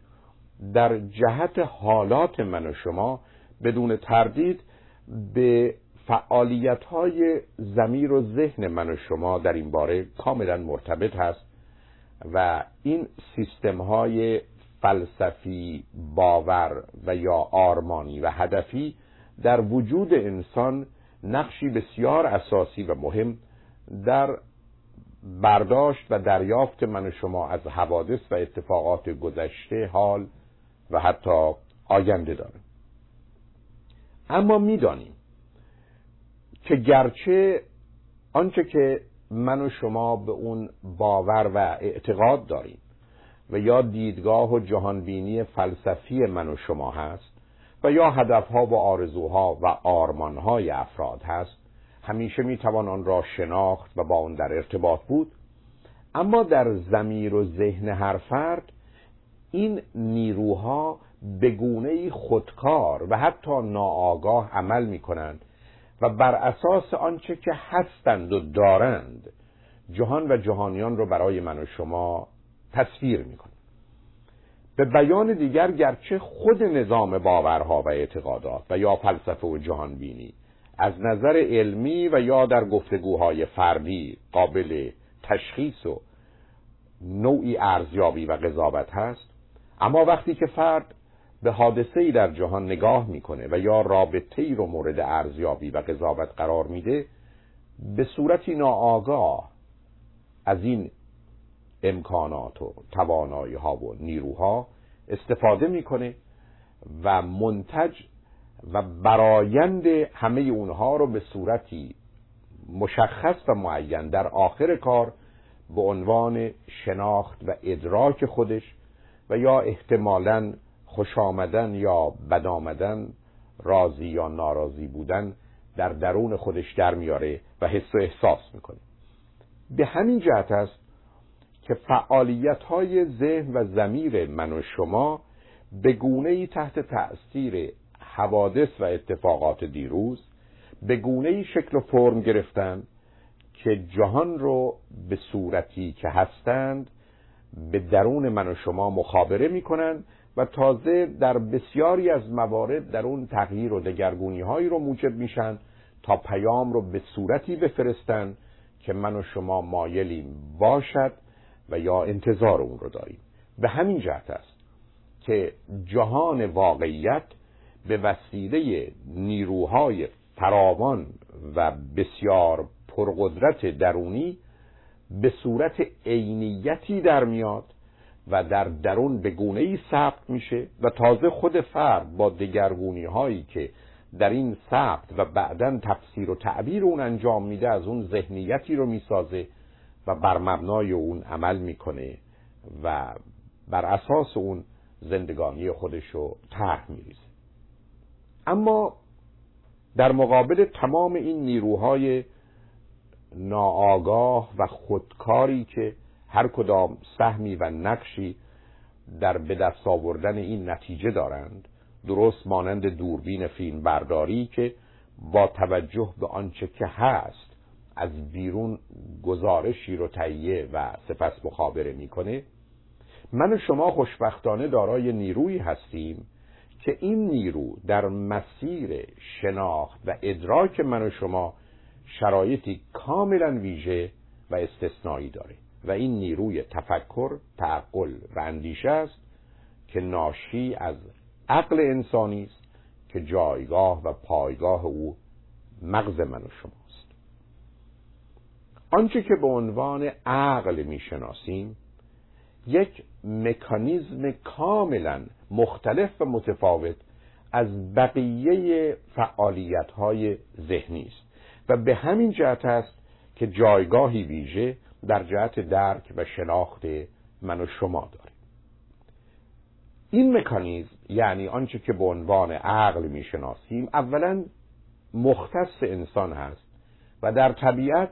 و یا در حیوانات دیده نمیشه. بنابراین آنچه که به عنوان rational mind و یا thinking اون رو می‌شناسیم پدیده است فقط و فقط در اختیار انسان که با هوش عملی حیوان که تازه دارای هوش نظری انسانی نیستند کاملا مختلف و متفاوت است و به گونه خاص عمل میکن. دوم اینکه عقل در حالی که پایه ها و مایه های اون در وجود هر انسانی گذاشته شده باید این بنا ساخته بشه و به کمال خودش برسه. بنابراین عقل رو باید آفرید. در حالی که هوش من و شما یعنی اینتلیجنس و یا بقیه فعالیت های ذهنی به صورتی خودکار خود رشد می‌کنن و با گذشت زمان دگرگون میشن و البته من و شما در اون تغییرات و تأثیراتی می‌توانیم داشته باشیم. اما نه تنها وجود اونها و رشد اونها و فعالیت اونها به صورتی خودکار و ناآگاه هست خارج از کنترل من و شما عمل می‌کنه. در حالی که وقتی که شما به موضوع عقل و تفکر انسانی می‌رسید پدیده است که باید به وجود آمده مسیر رشد خودش رو آگاهانه و به عمد چه از درون و چه از بیرون تعقیب کنه تا به کمال خودش برسه. و امروز می‌دانیم که آغاز ظهور عقل در انسان حدود هفت سالگی است و حدود هجده تا بیست و دو سالگی به کمال خودش می‌رسه و در نتیجه من و شما رو صاحب و دارای نیروی بسیار با ارزشی می‌کنه که مختص وجود انسانی است. اما حتی کسی که صاحب و دارای این عقل هست در هر موضوع و موردی باید انتخاب کنه تصمیم بگیره که عقل خودش رو مایل هست به کار بگیره. به این معنا که درک و شناخت و آگاهی به دو صورت می‌تونه اتفاق بیفته. یکی بدون استفاده از عقل و کاربرد اون من و شما به شناختی و درکی می‌رسیم مطلبی رو می‌فهمیم یا میپذیریم یا رد می‌کنیم و دوم با به کار گرفتن عقل. بنابراین آن کس که عقل داره باید در هر مورد و باره تصمیم بگیره که می‌خواد عقلش رو به کار بگیره. به همینجاست که بسیاری از مردم وقتی که موضوع جنبه خانوادگی و شخصی پیدا می‌کنه اون زمانی که مسائل مذهبی یا فلسفی پیدا میشه احتمالا عقل خودشون رو کنار می‌گذارن و بدون این نیروی اصلی و اساسی موضوعها و مسائل رو مورد تجزیه و تحلیل قرار میدن و درست مانند کسی عمل می‌کنن که از چنین قوه و نیروی بی بهره است. مطلب دیگر این است که این عقل من و شما برخلاف همه طبیعت که بر اساس اصل علیت حرکت می‌کنه دارای ویژگی های خاصی است که بر اساس اصل دلیل عمل می‌کنه. و بنابراین با وجود آن که سالهای سال به موضوعی باور داشته و اون رو مطرح کرده در یک آن می‌تونه اون رو دگرگون کنه زیرا چون تابع اصل علیت نیست همه شرایط و امکانات به جهت تغییر اون ضرورتی نداره که وجود داشته باشه و فقط یک انتخاب و تصمیم می‌تونه هدف رو موجب بشه. به همین جهت هست که تنها قسمت وجود انسانی که کاملا آزاد هست عقل انسانی است. یعنی قسمت وجودی من و شما که به من و شما فرصت میده جهان رو آزادانه بدون گذشته و یا حتی نگرانی مربوط به آینده به ارزیابی و قضاوت بکشانیم عقل من و شماست. بنابراین این پدیده مستقل آزاد به من و شما این اجازه و فرصت رو میده که حوادث جهان رو از این صافی و این فیلتر بگذرانیم و مطالب رو آنگونه که واقعا هست و در حد درک و فهم انسانی هست بشناسیم بنابراین من و شما دارای نیرو و قوهی به نام عقلی که این عقل توان اون رو پیدا می‌کنه که به من و شما اجازه بده که فعالیت ذهن من و شما در حد و سطحی قرار بگیره که طبیعت کار و عمل می‌کنه. یعنی عاقل کسی است که به گونه ای می اندیشه که طبیعت کار می‌کنه و این انتباق طبیعت و چگونگی عملکرد طبیعت و روابط و قوانین طبیعت و انتباق اون با عقل هست که موضوع اصلی و اساسی درک انسان از واقعیت و احتمالا شناخت حقیقت است انسان موجودی است که باید عقل رو در خودش رشد بده و به کمال خودش برسونه. و بعد از داشتن چنین عقلی در هر مورد و زمینه اون رو آگاهانه و و با تصمیم و انتخاب خودش به کار بگیره. در غیر این صورت درست مانند فردی که از چنین نعمتی محروم هست شناخت و درک او بدون استفاده از عقل و از مسیری است که به او فرصت و امکان این رو میده که با دقت و وسعت و عمق بیشتری با واقعیات آشنا بشه اما عقل به عنوان یک وسیله و یا یک نیرو به جهت درک و کشف واقعیات و حقایق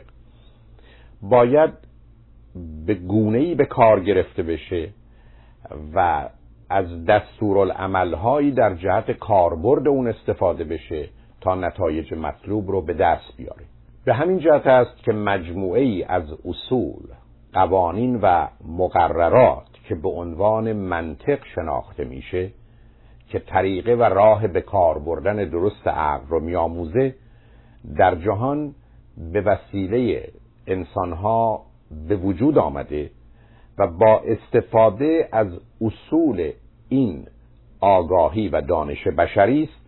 که من و شما می توانیم به درستی عقل رو به کار بگیریم. زیرا صرف نظر از اینکه افرادی که اون رو ندارند فعالیت های ذهن خودشون رو به عنوان فعالیت های عاقلانه می‌شناسند. آن کسانی که از این نعمت برخوردارند نیز در معرض این خطر هستند که به دلیل استفاده نامناسب و رعایت نکردن اصولی به نتایجی برسند که در چارچوب عقلی نبوده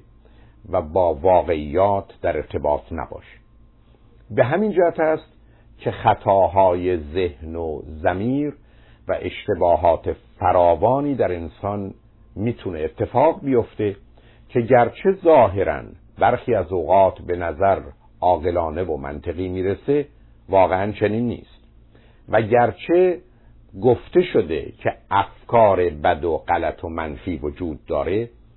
در حالی که در بیانی دقیق فکر بد و غلط و منفی نخواهد بود آنچه که فکر نما و به نظر معقول و منطقی می‌رسه و واقعا نیست با اون اشتباه میشه ولی به هر حال گفته شده که حدود پانزده مورد به صورت مشخص و معین در جوامع بشری دیده میشه که فعالیت ذهن به عنوان فعالیت عقل و مغزی تلقی شده و یا احتمالا افراد اون رو به درستی به کار نگرفتن و در نتیجه با اشکالات و موانعی در جهت درک واقعیت و یا پذیرش حقیقت روبرو شدن. به هر حال درباره آنچه که به درست یا غلط به عنوان افکار بد و غلط و منفی گفته شده و یا فعالیت های ذهنی که با خطا و اشتباه فراوان همراه است و غالب اوقات به صورت خودکار و ناآگاه عمل می‌کنن در برنامه آینده مطالبی به آگاهیتون خواهم رسان زیرا در آغاز باید اشاره به زمینه های ذهنی و یا نظام باورها و اعتقادات و فلسفه و جهانبینی و برخی از اوقات هدفها و آرمانهایی داشته باشم که به غلط موجب گرفتاری افراد شده و متاسفانه در همه فرهنگ ها کم و بیش دیده میشه. امروزه می‌دانیم که انسان بیش از هر کس دیگری معمولا از خودش آسیب می‌بینه و به ویژه می‌دانیم که ما از افکار و عقاید و نظریاتمان بیشتر آسیب می‌بینیم تا رنج و دردی که دشمنان و یا مخالفانمان بر ما وارد می‌کنند به همین جهت است که نگاهی هرچند پراکنده و کوتاه به برخی از باورها و جهانبینی ها و نقط نظرگاه ها به من و شما نشان خواهد داد که اعتقاد به این موارد و مطالب قالب اوقات. زمین سازهای ناراحتی ها و گرفتاری های فراوان و به ویژه افسردگی است. در قسمت پایانی این برنامه از شما اجازه می‌خوام که به چندین مورد از اون تا زمانی که فرصت و وقتی هست اشاره داشته باشم و گرچه مطالب رو به صورت جمله خواهم خواند اما مطالب با کم و بیش تغییری همچنان باید مورد توجه قرار بگیره و نه فقط به خود جمله آنگونه که ارائه میشه توجه بشه. زیرا اگر مثلا گفته میشه من باید دیگران رو خوشحال کنم و شما نظرتون این هست که دیگران فقط پدر و مادرم هستند پس نظر من درست است در حالی که جمله ای که گفته شده رو نادرست می‌دانم. واقعیت مسئله این است که این دیگران شامل حال همه می‌شوند. و گرچه در موارد محدودی ممکنه احتمالا کمی تغییر در این جمله بندی مطلب رو از غلط به درست تبدیل کنه ولی واقعیت مسئله این است که اگر چنین ایدهی عقیدهی و نظری داریم احتمالا با مشکلات و مسائلی در طول زندگی روبرو خواهیم شد. بسیاری از ما چنین نحوه های تفکر و استدلالی رو در ذهن خود داریم و یا از دیگران انتظار داریم. اگر من مورد عشق و محبت دیگران نباشم خوشحال و خوشبخت نخواهم شد. اگر من مورد عشق و محبت دیگران نباشم زندگی ارزش و اهمیتی نداره اگر مرا نخواهند و نپذیرند ثابت می شود که در من عیب و ایرادی جدی وجود دارد. ملاحظه می کنید که در موارد گفته شده به نظر می‌رسه که فرد بدون تردید در زندگی با مسائل و مشکلاتی روبرو میشه که بر اساس چنین باورهایی خود به وجود آورده زیرا هیچ کدام از این جملات در تعریفی دقیق و ظریف با واقعیات و حقایق نمی‌خوانند و احتمالا این گونه باورها پریشانی و گرفتاری های فراوانی رو به وجود میاره من اگر مورد تایید و تصویب دیگران نباشم و یا فرد و گروه به خصوصی منو مورد تایید و تصویب خودشون قرار ندند فرد با ارزش و مهمی نبوده و حتی موجودی خوب نیستم. اگر من از دیگران جدا باشم و یا دیگران از من جدا و دور شوند زندگی بیفایده و بیارزش بوده شاید ماندن و رفتن تفاوتی نداشته باشه اگر دیگران از من جدا شوند من رنج بسیار می‌برم و در تنهایی از پا در خواهم آمد. مسائل و مشکلات من حل شدنی نیستند و کسی از عهده کمک کردن به من بر نمی آید و خود من نیز چنین توانایی و دانایی رو ندارم. من هیچ وقت خوشحال و خوشبخت نخواهم شد. من بی ارزش بی فایده زشت حقیر پر از عیب و ایراد. من موجودی بدبخت و بیچاره و درماندم و یا من در صحنه عظمت کائنات هیچم و نابودم. من باید دیگران را راضی و خوشحال کنم. حتی اگر خود رنج می‌برم. حتی اگر آنچه را که دیگران از من انتظار دارند من درست نمی‌دانم و دوست ندارم. در جمعی پشت سر فردی بدگویی میشه. انتظار دیگران این است که من ای بسا فردی رو که نمی‌شناسم دربارش حرف و بدی و زشتی بزنم. بسیاری از مردم حرف رو میتراشند داستان رو به وجود میارن تا مانند دیگران باشند. در حالی که نه فرد رو می‌شناسند نه مطلب واقعیت و حقیقت داره و یا اصولا اهل غیبت و یا زدن تهمت و افترا به دیگران نیستم.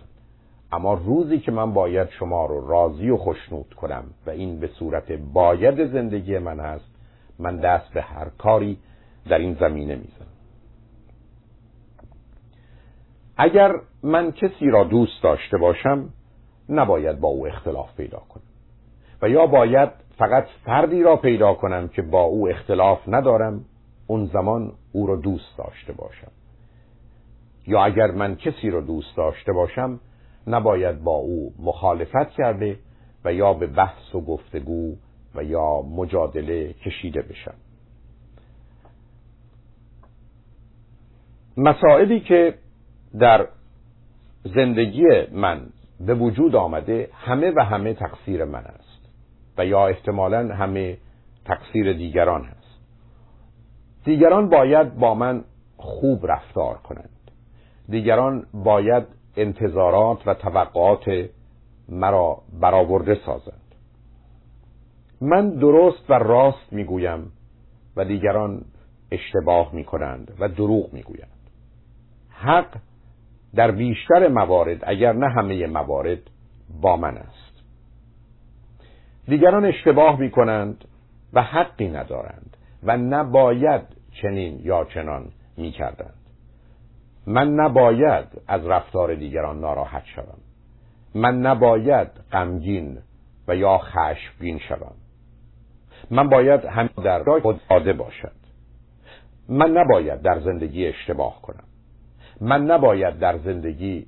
شکست بخورم. من نباید به دیگران فرصت و اجازه این رو بدم که با من بدرفتاری کنند. ارزش و اهمیت من مربوط به کارها و پیروزی های من در زندگی است. ارزش و اهمیت من به ظاهر من زیبایی من پول شهرت قدرت و هوش من و یا خانواده من وابسته است. من باید خوشحال و مطمئن و تحت کنترل باشم. من باید احساسات و عواطف خود نه تنها احساسات و عواطف بد حتی خوب خود را نیز کنترل کنم کسانی که اطراف من هستند همه پرتوقع متظاهر زورگو و حق باز هستند. اگر یک نفر مرا دوست نداشته باشد و خوب نداند دیگران نیز به زودی چنین نظری پیدا خواهند کرد. دیدار و گفتگو با مردم بسیار مشکل و نگران کننده و حتی برخی از اوقات خطرناک و درد سرساز است. اگر من به طریق دیگران را تحت تأثیر قرار ندهم آنها مرا دوست نخواهند داشت. اگر من هر کاری را که دیگران از من می‌خواهند انجام ندهم زندگی خوبی نخواهند داشت. برای مردمان خوب اتفاق بد نخواهد افتاد. برای مردمان بد اتفاقات خوب نخواهد افتاد. همه مجازات خواهند شد. همه گناهکار بد فاسد و کثیف و به ویژه خودخواه و خودپسند هستند. من اگر واقعا چیزی را بخواهم به دست خواهم آورد. من اگر لیاقت و ارزش داشته باشم شانس و اقبال نیز به من رو خواهد آورد. من باید بهترین و برترین باشم. من باید مردم را دوست داشته باشم. در این جهان عدالت اجرا می شود و از هر دستی بدهی از آن دست می گیری من باید کارها را به بهترین صورت ممکن انجام دهم. من باید همه را از خود راضی کنم. اگر این گونه افکار و عقاید در ذهن من و شما هست احتمالا زمینه هایی به جهت ناراحتی و افسردگی در خود فراهم آوردیم. مورد سوم اصل عدم تضاد و تناقض هست. به این معنا که من و شما باید با این واقعیت آشنا باشیم که جملات ما و یا باورها و اعتقادات ما با تضاد و تناقض همراه نباشه. همان گونه که یک شی در آن واحد نمی‌تونه سیاه یا سفید باشه یعنی جمع و یا اجتماع اونها محال هست در حالی که ممکن هست که نه سیاه و سفید باشه بلکه سبز یا آبی باشه. و بنابراین این دو رنگ با هم متضادن. اما در این حال پدیده هایی هستند که نه اونها رو می‌توان با هم جمع کرد و یا هر دو رو می‌توان نفی کرد. اگر من زنده هستم مرده نیستم و اگر مرده هم زنده نیستم. اما من نمی‌توانم نه زنده باشم و نه مرده. بنابراین وقتی که سخن از تضاد هست جمع و اجتماع اونها محال هست. و وقتی که صحبت از موضوعهایی است که در آنها تناقض هست نه جمع اونها و اجتماع اونها و رد و نفی اونها یا ارتفاع اونها نیز ممکن نخواهد بود و محال هست. متاسفانه بسیاری از مردم افکار و عقاید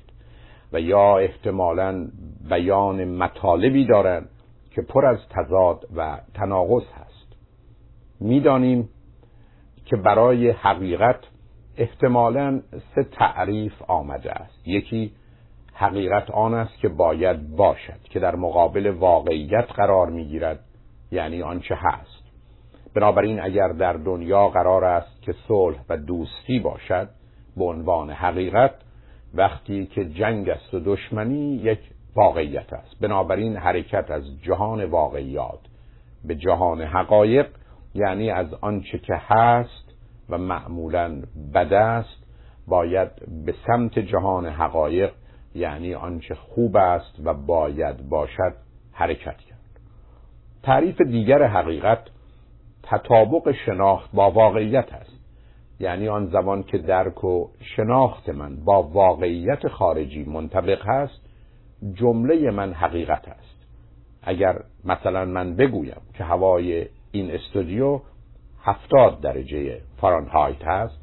و گرما سنجی بیاورند و هفتاد باشد جمله من حقیقت است. و حالا که اگر شست و پنج یا هفتاد و پنج باشد جمله من حقیقت نیست. بنابراین آن زمان که درک و ادراک و شناخت من از واقعیت با واقعیت منطبق هست من نظری حقیقی دارم. در غیر این صورت نظر من غیر حقیقی و احتمالا غیر واقعی است. اما تعریف دیگری نیز برای حقیقت وجود دارد و حقیقت یک جمله است که در یک سیستم یا مجموعه جمله دیگری که با آن متضاد و یا متناقض است نیز همچنان درست نباشد و به همین جهت است که در نظام حقوقی و قانونی اگر احتمالا وکیلی بتواند ثابت کند که در وقت وقوع جرم شما در آنجا نبودید از آنجا که ممکن نیست هم شما جرمی رو در جایی در لحظه مرتکب شوید و درست در همان لحظه در جای دیگری باشید احتمالا شما رو از اتهام تبرئه خواهد کرد. بنابراین وقتی که من و شما در دنیا جمله می‌گوییم باید هرگز در اون سیستم و مجموعه جمله متضاد و متناقض با اون نباشه. اما متاسفانه بیشتر مردم رعایت این اصول رو نکرده و در حالی که مطالبی بیان می‌کنن یا عمل می‌کنن و یا نظام ذهنی و فکری دارن این سیستم ها پر از تضاد و تناقض هستند. یک روز باران رو رحمت الهی می‌دانند اما وقتی که سیل شد به یک باره قهر طبیعت می شود و رحمت را به زحمت تبدیل نمی کند و در حالی که احتمالا شفا رو از نیروهایی می‌دانند بیماری رو از اونها نمی‌دانند و در حالی که بیشتر مردم بیمار می‌شوند تا شفا مییابند زیرا مثلا در جهان در سال گذشته هشتاد میلیون بیمار شدند و مردند و شفا نیافتند با این قسمت ماجرا کاری ندارند. بنابراین روزی که انسان اصول کلی رو که مبانی تفکر و تعقل هست نادیده می‌گیره احتمالا به موضوعهایی باور می‌کنه و یا مطالبی رو بیان می‌کنه که با واقعیت و یا حقیقت سازگاری نداره و معلوم هست که دیر یا زود به خاطر اونها گرفتار میشه. موضوع دیگر تعمیم نادرست یا بیش از اندازه هست over generalization می‌دانیم که بسیاری از مردم با یک حادثه و واقع یا یکی دو مورد احتمالا قانون کلی و عمومی می‌سازند. اگر از شهری همسری انتخاب کردند و یا همسر کسی شدند و او خوب بوده حکم بر این می‌کنند که همه پسران و دختران اون شهر خوبند و اگر بد بوده یا بد در آمده همه مردم اون شهر بدند. یک چنین نگاهی به جهان ناشی از نادانی و عدم توجه به اصول و مبانی تفکر و تعقل انسانی است. یک حادثه حتی وقتی که هزار بار و چند هزار بار نیز تکرار می شود شاید همچنان من و شما رو به قانون و قاعده کلی نرساند. اما متاسفانه بسیاری از مردم بر مبنای یک حادثه یا تجربه نتیجه گیری لازم رو کرده افکار و عقاید خودشون رو بر مبنای اون استوار می‌کنن در حالی که در بسیاری از مواضع و موارد با وجود آن که حادثه مشابه اتفاق افتاده علل و عواملی کاملا مختلف و متفاوت داره. اما معمولا کسانی که درگیر این نوع تعمیم ها هستند این تعمیم رو با فاجعه سازی همراه می‌کنن. یعنی فقط حوادث بد و غلط و آزار دهنده هستند که با یک بار اتفاق افتادنشون به صورت قاعده و قانونی در میان. و بنابراین فرض اونها چنین هست که اگر یک بار اتفاق بدی افتاد همچنین این اتفاق بد تکرار خواهد شد. تا آنجا که برخی از اوقات اگر احتمالا درخواست شغلی رو کردن و به اونها ندادن فرض رو بر این می‌گیرن که هیچ کس به اونها پیشنهاد کاری رو نخواهد داد و اگر احتمالا در رابطه با پسر و دختری به ازدواج رابطه اونها منجر نشده پس هیچ کس مایل به ازدواج با من نیست یا فرد مناسبی برای من در جهان نخواهد. حتی می‌دانیم که برخی از اوقات اگر به منزل شما تلفن کنند و یکی دو بار زنگ زده باشند و شما نباشید پرسش اونها این هست که کجا بودید درست مانند اینکه شما باید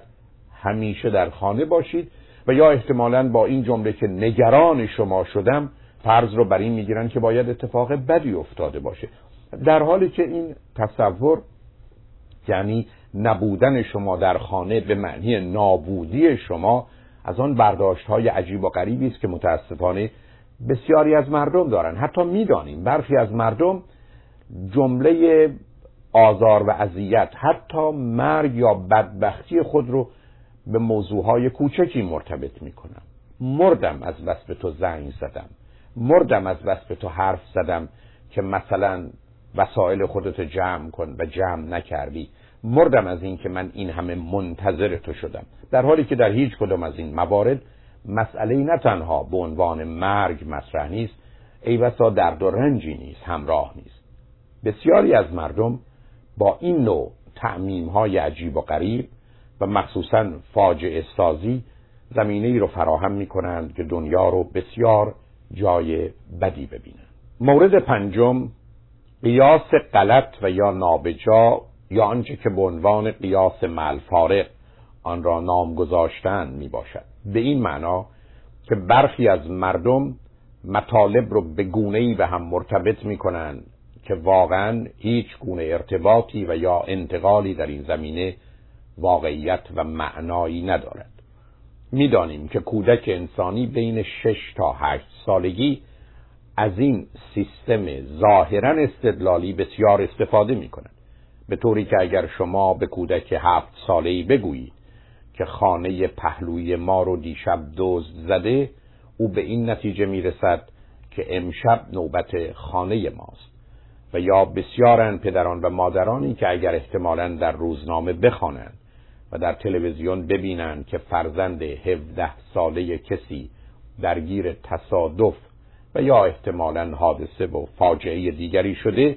با اونها نیز فرزندی 17 ساله دارند بلافاصله به این نتیجه می‌رسند که نوبت ماست و بنابراین نگران و ناراحت شده و یا احتمالا حرفی و مطلبی به فرزند خود می‌زنند یا برای او محدودیت ها و موانعی رو به وجود میارن در حالی که احتمالا هیچ ارتباطی بین آنچه که اتفاق افتاده و فرزند اونها وجود نداره. به همین جهت است که بسیاری از مردم از این نحوه استدلال عقلی و منطقی به گونه بسیار غلط و نابجا استفاده کرده و در نتیجه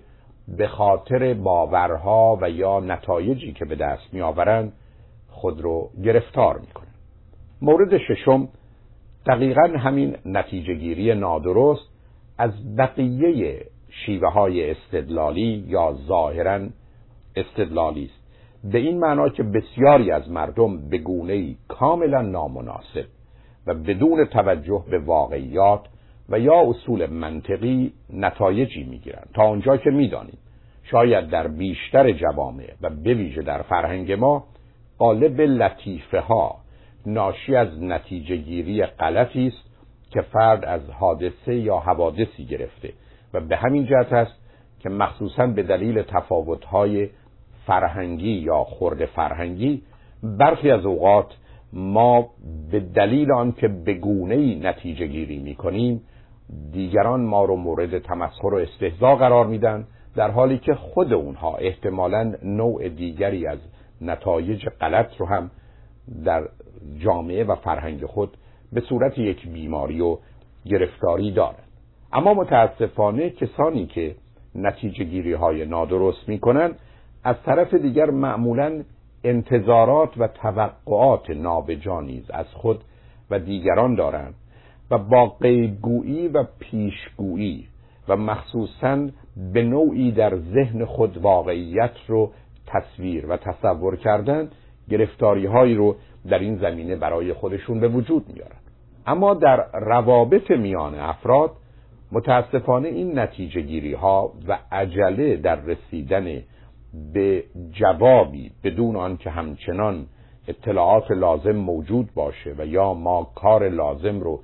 در جهت استدلال و تجزیه و تحلیل انجام داده باشیم مسئله ذهنخانی و به نوعی این تصور و تخیل کردن هست که دیگری احتمالا به گونه ای که من خیال و تصور می کنم فکر می‌کنه و یا احتمالا عمل خواهد کرد. تا اونجا که برخی از مردم حتی به شما فرصت این رو نمیدن که احتمالا حرفتون رو بزنید. و یا احتمالا اگر سوء تفاهمی به وجود آمده و یا دریافت و برداشت غلطی کردن از خود شما بپرسند که مطلب رو توضیح بدید تا موضوع روشن بشه. بلکه برخی از اوقات حتی نشنیده حرف شما رو مورد قضاوت و ارزیابی قرار میدن و فرض رو بر این می‌گیرن که شما چنین خواهید گفت و چنین خواهید کرد و در نتیجه در مقابل شما ایستاده و یا مقاومت می‌کنن و یا به خاطر اینکه فکری به حساب خود موافق با خواسته و هدفهای خود داشتن از شما توقع و انتظاری رو دارن که شما نه از اون باخبرید و نه تمایلی به جهت برآوردن اون دارید. و به همین دلیل هست که بسیاری از مردم به دلیل عجله و شتاب در نتیجهگیری از مقدماتی بسیار کم و محدود قالب اوقات خودشون رو با مسائل و مشکلات بسیار و از جمله افسردگی روبرو می‌کنن. مطلب هفتم این مطلب بسیار شایع و رایج هست که حس و نظر ولی بیش از همه احساس من واقعیت خارجی است. به این معنا که اگر من احتمالا شما رو دوست دارم و از شما خوشم میاد پس شما انسان خوبی هم هستید. و یا در امریکا اگر به من بسیار بد میگذره پس امریکا جای بدی است. می‌دانیم که این نحوه تفکر به صورتی بسیار وسیع در جامعه ما وجود داره و بسیاری از مردم بر اساس احساسات، عواطف و هیجانات خودشون جهان رو تشخیص داده و یا احتمالا اون رو درست و غلط و خوب و بد می‌دانند در حالی که امروز می‌دانیم که احساسات، عواطف و هیجانات من و شما هیچ توانی به جهت ارزیابی واقعیت و یا شناخت اون ندارند بلکه از طریق حس، تخیل، هوش، احساسات و هیجانات دیگه. و بویژه در انسان سالم از طریق عقل او به دست میاد. و بنابراین چون حالات احساسی و هیجانی من و شما نتیجه و تولید بقیه فعالیت های ذهن و ابزار و وسایلی است که در اختیار اون هست و اون حال و شرایط رو به وجود میاره ارتباط و انتباق اون با واقعیت و یا اینکه احساسات و هیجانات رو واقعیت خارجی و یا ملاک اندازه گیری واقعیت بدونیم تا چه اندازه دور از عقل و منطق و پر از خطا و اشتباه است. به همین جهت است که متاسفانه برخی از مردم حتی قدم رو فراتر می‌گذارند و احساسات و هیجانات خودشون رو به دیگری نسبت میدن و به نوعی پراجکشن یا فرافکنی دست می‌زنن یعنی اگر من تو رو دوست دارم پس تو هم باید مرا دوست داشته باشی. یا اگر احتمالا من آرزو می کنم که تو در زندگیت موفق باشی پس تو حتما موفق خواهی شد و یا همکنون موفق هستی. حتی می‌دانیم بسیاری از مردم کار رو تا اونجا پیش می‌برند که به این نتیجه رسیدن که اگر با تمام وجودشون چیزی رو بخوان اون اتفاق خواهد افتاد و یا حتی خواسته ها و آرزوها و هیجانات اونها قوانین جهان و خواص و خصائص و روابط اشیا رو برهم میریزه که بدون تردید هرگز چنین نبوده و چنین نخواهد بود مگر در چارچوبی که قواعد و قوانین طبیعت به اون اجازه و فرصت رو میده. متاسفانه از اونجایی که بیشتر مردم مخصوصا با این نحوه تفکر در حالی که می توانند احساسات و هیجانات خوبی داشته باشند بیشتر احساسات و هیجانات بدی دارند جهان رو جای بدی و غیر قابل زیست و ارزش و اعتباری می‌دانند. بنابراین مردمی که احساسات خودشون و هیجاناتشون رو واقعیت و یا ملاک جهان خارج می‌گیرند دیر یا زود با غم و اندوه و حسرت و افسوس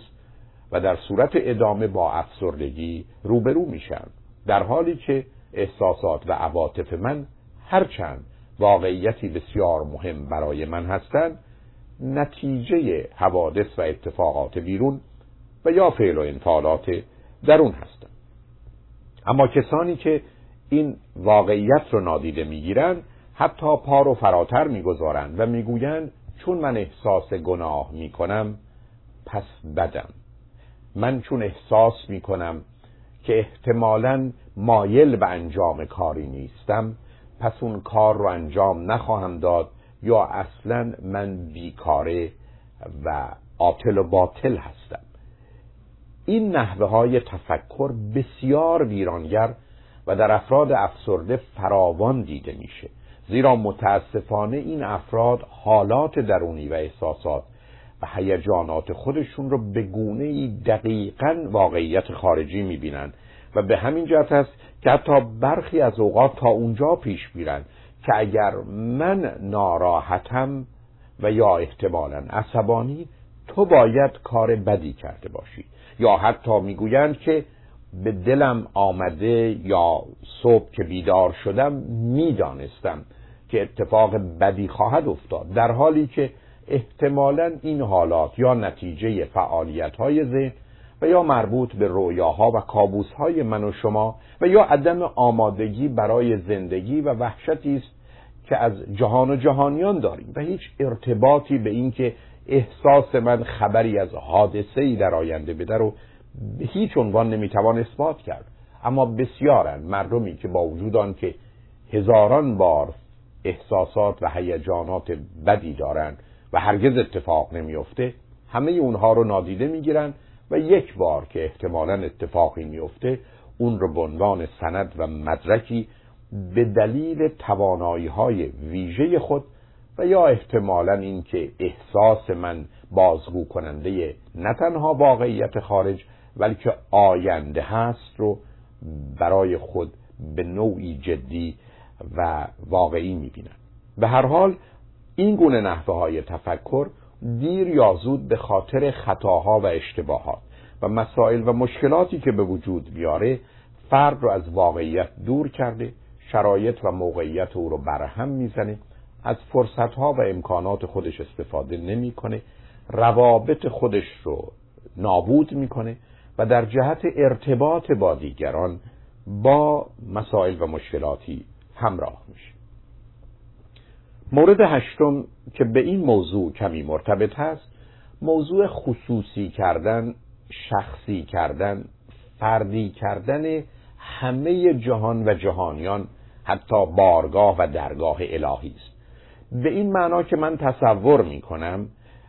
فردی کاملا استثنایی و ویژه هستم تا اونجا که حوادث جهان به خاطر من تغییر پیدا می کنند به دلیل کار یا کارهای خوبی که کردم روز تولد من آفتابی شده و یا به دلیل اشتباه و خطایی که کردم اون روز به یک بار طوفانی. در حالی که احتمالا آفتابی بودن روزی و یا طوفانی بودن اون بر اساس قواعد و قوانینی است که اتفاق میفته و در یک شهری که چند میلیون نفر زندگی می‌کنند به یک بار آب و هوا به خاطر من دگرگون نخواهد شد. اما این افراد به دلیل خودمداری و به خاطر خودمهوری و یا خودخواهی و خودبینی آهسته آهسته خود رو نه تنها با طبیعت یکی و همراه بلکه با خدای خود یکتا و بی همتا می‌بینند تا اونجا که تصوری از خدای انسانگونه و انسان خداگونه امروز در میان مردمی که کمی از نظام ذهنی و فکری واقعی دور افتادند و با مسائل و مطالب آنگونه که هست آشنا نیستند به وجود آمده که حتی خود برای خود خدا و یا به نوعی خدا مانند اونها حس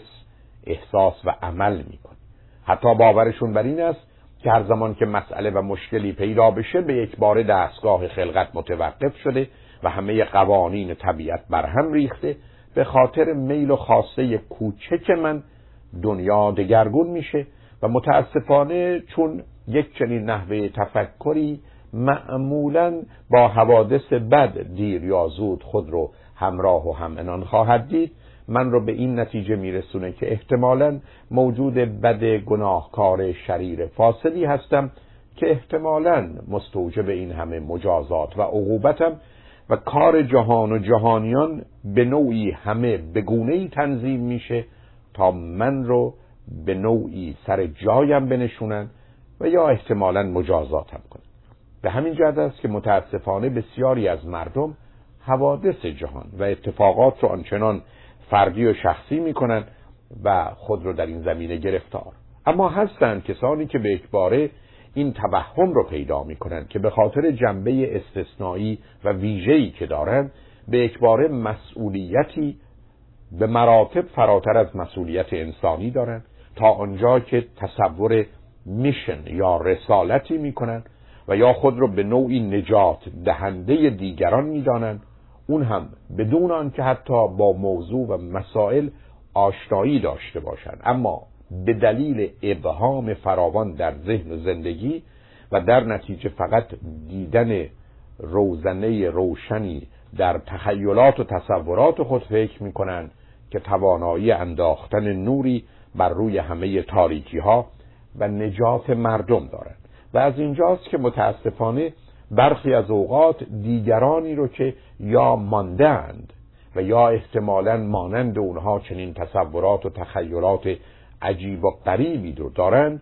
به دنبال خود می‌کشند و ظاهرا این هیاهوی کمتر از یک درصد برخی از اوقات از نظر ناظر ناآگاه به عنوان موضوع و مطلبی جدی تلقی میشه. و برخی از اوقات به خاطر اینکه احتمالا سخن و حرف اونها به نوعی با هدفها و آرزوهای من هماهنگ هست اونها رو بیش از آن که واقعی باشن واقعی و یا جدی می‌گیرم. متاسفانه در جامعه زندگی می‌کنیم که به دلیل وجود وسایل ارتباط جمعی برخی از مردم با استفاده نادرست از اون تصورات و توهمات ذهنی خود رو با بیماری ها و گرفتاری های دیگران به نوعی هماهنگ کرده درصدی از مردم ساده و یا بیمار و گرفتار رو به دنبال افکار و عقاید عجیب خود میکشانند مورد نهم نظام ذهنی همه یا هیچ هست. یعنی جهان رو سیاه و سفید دیدن. می‌دانیم که برخی از مردم به جهانی باور دارند که همه چیز یا خوب یا بد درست یا غلط مفید یا مزر و یا مردم احتمالا دوست یا دشمنند چنین نحوه تفکری که جهان رو انسان به دو پاره کنه و معمولا در آغاز اون رو تا حدودی برابر می‌بینه اما متاسفانه با گذشت زمان و مخصوصا گذشتن از سن 45 سالگی در بیشتر جوامع این افراد تقریبا همه دنیا رو سیاه و تاریک و بد می‌بینن و فقط قسمت کوچکی رو. احتمالا اون هم در زمین و ذهن خود روشن و شفاف می‌بینن و معلوم هست که تاریک کردن دنیا و این چنین جهان رو به سمت بدی و نیستی و نابودی کشاندن فرد رو از کار و فعالیت عادی و معمولی باز میداره. این افراد با چنین تخیل سیاه و سفیدی در حالی که در درون خود خارهایی رو به وجود میارن که اونها رو رنج میده این سیمهای خاردار رو نیز در صورت داشتن توان و قدرت به دور دیگران می‌کشند و اونها رو هم آزار میدن نظام ذهنی که جهان رو خوب و بد و درست و غلط می‌دونه محکوم به استراب و افسردگی و خشم و عصبانیت هست. به همین جهت است که من و شما در دنیایی زندگی می‌کنیم که دنیای تفاوت و اختلاف هست نه دنیای خوب و بد و درست و غلط. چند درصدی از جهان خوب و بد و درست و غلط هست. اما بیشتر جهان جهان تفاوت و اختلاف هست و درک این واقعیت و فهم اون و پذیرفتن و بر مبنای اون اندیشیدن و عمل کردن من شما را از بسیاری از گرفتاری ها و مشکلات آزاد می‌کنه مورد دهم حساس بودن و بی احساس بودنه. می‌دانیم که باید حواس من و شما حساس و دقیق باشه. اما متاسفانه بیشتر مردم احساسات و عواطفشون حساس هست و این به معنی نداشتن پوست روانی است که هر حرکت بیرون حتی بادی اونها رو اذیت می‌کنه و به نوعی خشمگین و ناراحت. در حقیقت فرد حساس و بی احساس کسی است که از یک طرف آنچه که بد است ولی بسیار کوچک رو بزرگ می‌کنه و آنچه که خوب است ولی بسیار بزرگ رو هم کوچک می‌کنه. در نتیجه شما با موجودی روبرو میشید که وقتی که از پنجره‌ای به منظره‌ای نگاه می‌کنه احتمالا کثیفی پنجره رو می‌بینه اما زیبایی منظره رو متوجه نمیشه. چنین افرادی معمولا به دنبال مسائل و مشکلات میگردن. امروز می‌دانیم که هرچه که به دنبالش بگردید رو احتمالا پیدا خواهید کرد. بنابراین اگر به مهمانی یا به هتلی رفتید و به دنبال ظرف آشغال بگردید حتما اون رو در خانه یا در اون هتل پیدا می‌کنید. و به همین جهت است که بسیاری از مردم چون به دنبال بدی و به دنبال کثیفی هستند همه جا این بدی و کثیفی رو می‌بینند و خودشون رو آزار میدن و جهانی رو پر از جنبه های بد و منفی می‌بینند می‌دانیم که وقتی که من شما به این دنیا آمدیم چشم های ما رو از ما گرفتن و به ما عینک دادن. متاسفانه بسیاری از ما عینکی داریم که جهان رو تیره و تارتر از آنچه که هست نشون میده. و تخصص اون در یافتن بدی ها و پلیدی هاست و در نتیجه من و شما به هر سمت و سو که نگاه می‌کنیم جز بدی و ناراحتی چیز دیگری نمی‌بینیم. و اگر احتمالا اتفاق خوبی بیفته مخصوصا با نظام ذهنی و برخی از اوقات با ضرب المثل هایی که به جای اینکه مفید باشند در بسیاری از موارد مضر و خطرناکند با گفتن این که با یک گل بهار نمیشه و یا جوجه رو آخر پاییز میشمارند حتی هر حادثه خوب امروز رو هم کم اهمیت و بیارزش می‌کنیم. از نظر این افراد بدیها واقعی و خوبیها تصادفی هستند و به همین جهت است که حتی اگر کسی پنجاه سال و هفتاد سالی از عمرش گذشته باشه و به خوبی و سربلندی و افتخار زندگی کرده باشه همچنان نگران او هستند که حسن خاتمه او مجهول هست و بنابراین ممکن لحظه قبل از مرگ همه آنچه رو که به وجود آورده و ساخته برباد بده. در حالی که در هیچ نظام عادلانه و منصفانه ای به خاطر یک لحظه و یک قطره همه چیز رو بد و منفی انسان نمی‌بینه. این نحوه های تفکر وقتی که در جامعه افتاد و به افراد منتقل شد زمینه ای رو می‌سازه که من و شما مانند پزشکی که فقط به دنبال بیماری هست اما نه توانایی معالجه رو داره و نه آگاهی مربوط به اون رو فقط رنج ببریم و به دیگران هم رنجی بیشتر رو وارد و یا تحمیل کنیم. مورد یازدهم اقراق و قلوف هست. که در برخی از فرهنگ ها به اندازه شایع هست که نه تنها یک مطلب رو چند برابر و چندین برابر که چند صد برابر می‌کنن.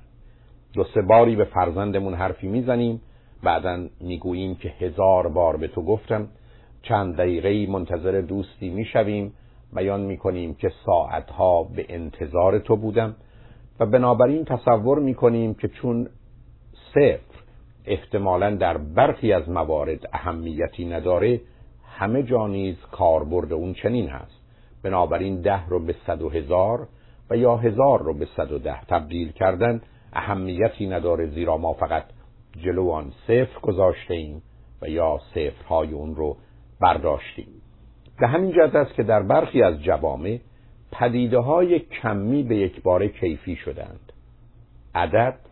زمان و یا واقعیت های کمی به یک بار مطالب ذهنی و پدیده های کیفی شدند و در نتیجه افراد به هیچ وجه دقتی و یا ظرافتی در بیان واقعیت و یا شناخت واقعیت از خودشون نشون نمیدن. معلوم هست که چنین نحوه تفکری سبب میشه که من و شما به جزئیات توجه نکنیم در حالی که می‌دونیم در بسیاری از موارد مسئله و یا حل مسئله از طریق توجه به جزئیات هست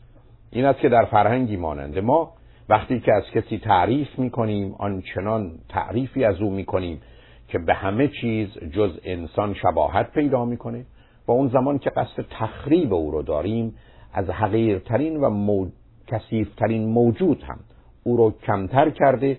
و برخی از اوقات از او چیزی می‌سازیم که هرگز در جهان وجود نداشته و یا احتمالا وجود نخواهد داشت. اون زمانی که به ستایش می‌پردازیم چیزهایی می‌گوییم که فقط در جهت احتمالا جنبه هنری و ادبی اون ارزش داره اما هیچ ارتباطی با واقعیات نداره و اون زمان که زبان به فحش و ناسزا باز می‌کنیم در مورد افراد حرفهایی می‌زنیم عجیب و غریب و بیخود نیست که شاید وقتی که به این جنبه های کلامی می‌رسه من و شما در فرهنگی و با فرهنگی زندگی می‌کنیم. که شاید سرآمد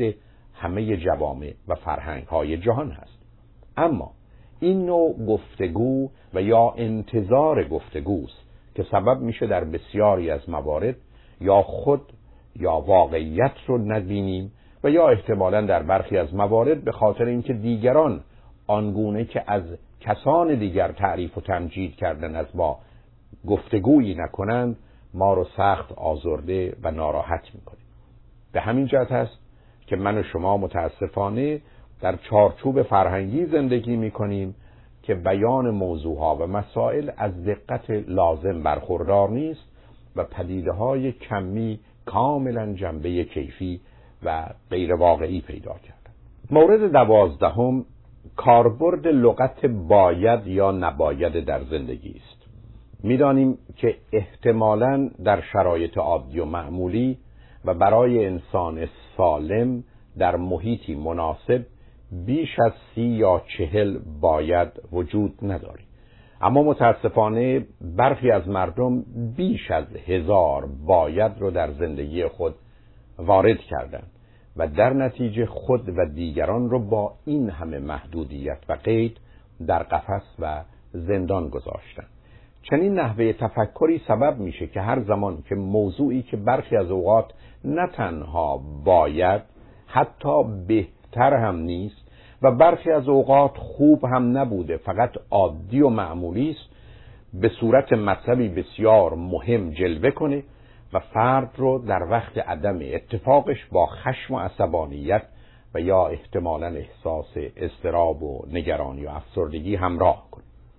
دوستی به مهمانی عمومی که من و شما داشتیم و ای بسا صدها نفر در اونجا دعوت داشتن و حضور و وجود او هم اهمیتی نداشته به دلیل فراموشی و یا اتفاقی نمیاد.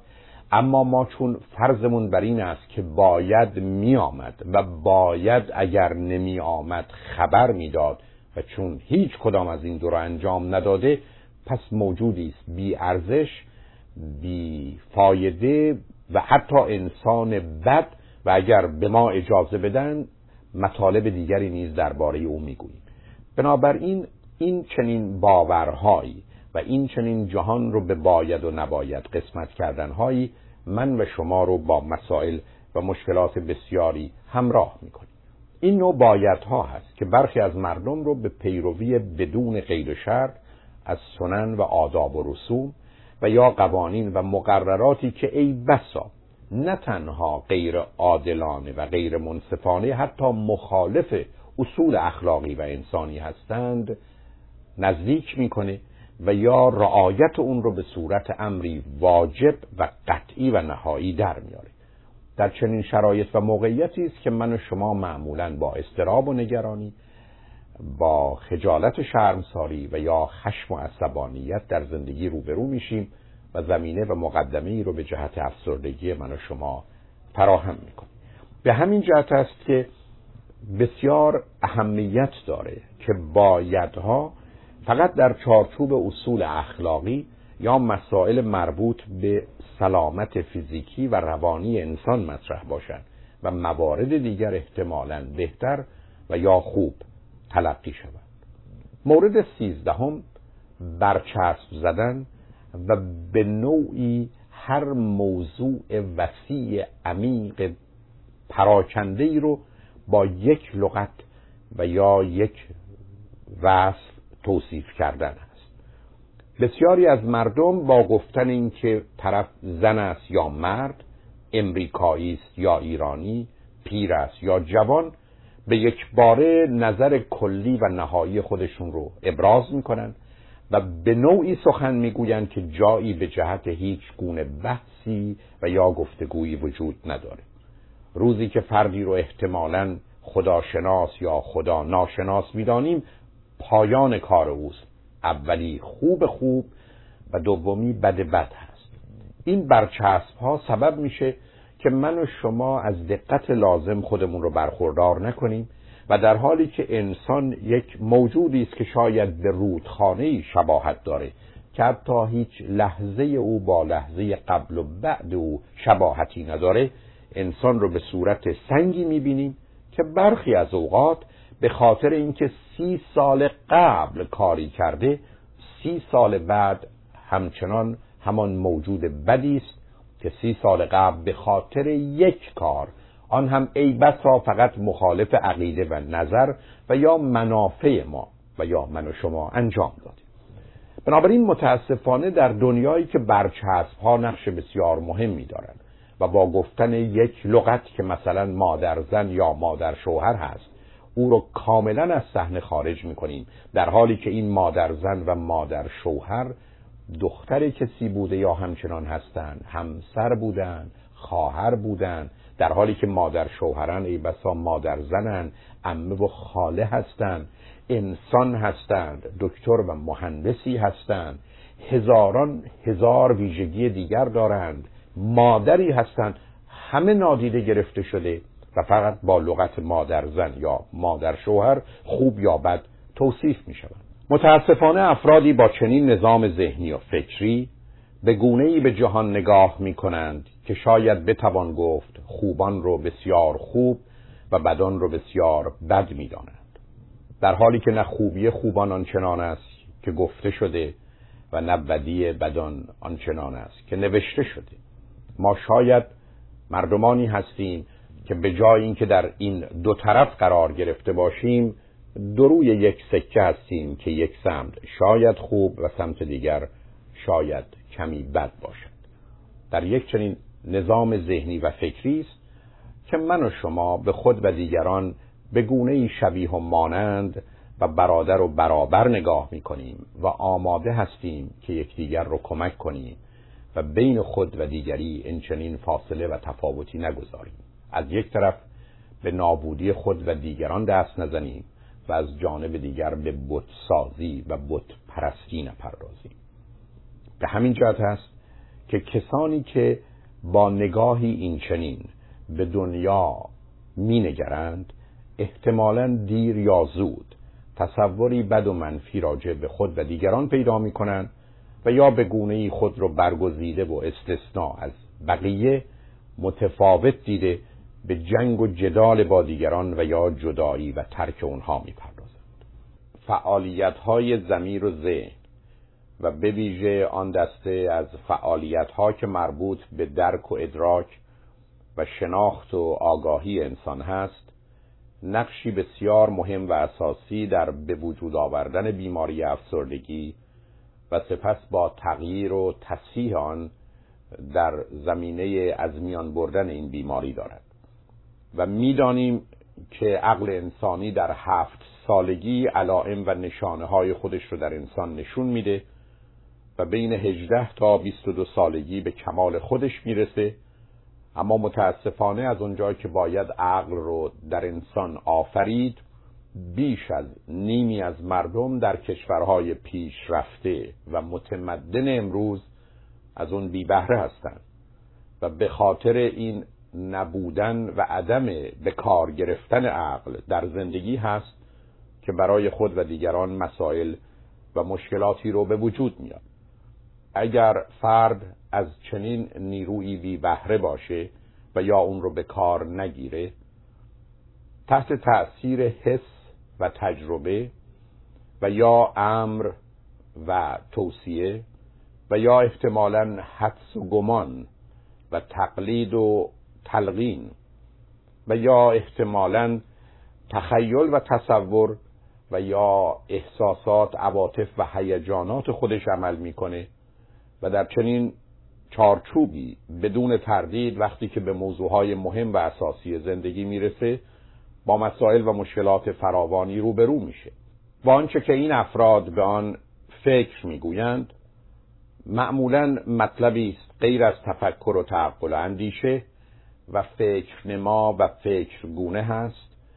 و فعالیتی از ذهن هست که معمولا خودکار و ناآگاه و مسلط بوده و به بیان و زبانی می‌توان گفت فکری است غلط بد و منفی و از آنجا که فکر بد و غلط و منفی موجب احساس بد و به ویژه افسردگی خواهد شد متاسفانه بسیاری از مردم به دلیل چگونگی فعالیت ذهن خود در زمینه درک و ادراک با مشکل و بیماری افسردگی روبرو میشن. به همین جهت است که برای تشخیص تفکیک و ترکیب تجزیه و تحلیل ارزیابی قضاوت و تصمیم گیری و بالاخره رفتار و عمل انسان باید به نیروی عقل و خرد خود رو مجهز کنه و با به کار گرفتن علم و واقعیت و پیروی از اصول منطقی شرایطی رو فراهم کنه که خود رو با مشکلاتی در زندگی روبرو نکنه. در وقت روان درمانی از طریق شناخت درمانی روان درمانگر کوشش می‌کنه که اشتباهات و خطاهای ذهن و یا فکر بیمار خود رو مشخص و معین کرده و او رو به تغییر و دگرگونی در اون تشویق و ترغیب کنه و راه های رسیدن به کاربرد درست عقل رو به او بیاموزه. و امروزه می‌دانیم که بیش از نیمی از افراد افسرده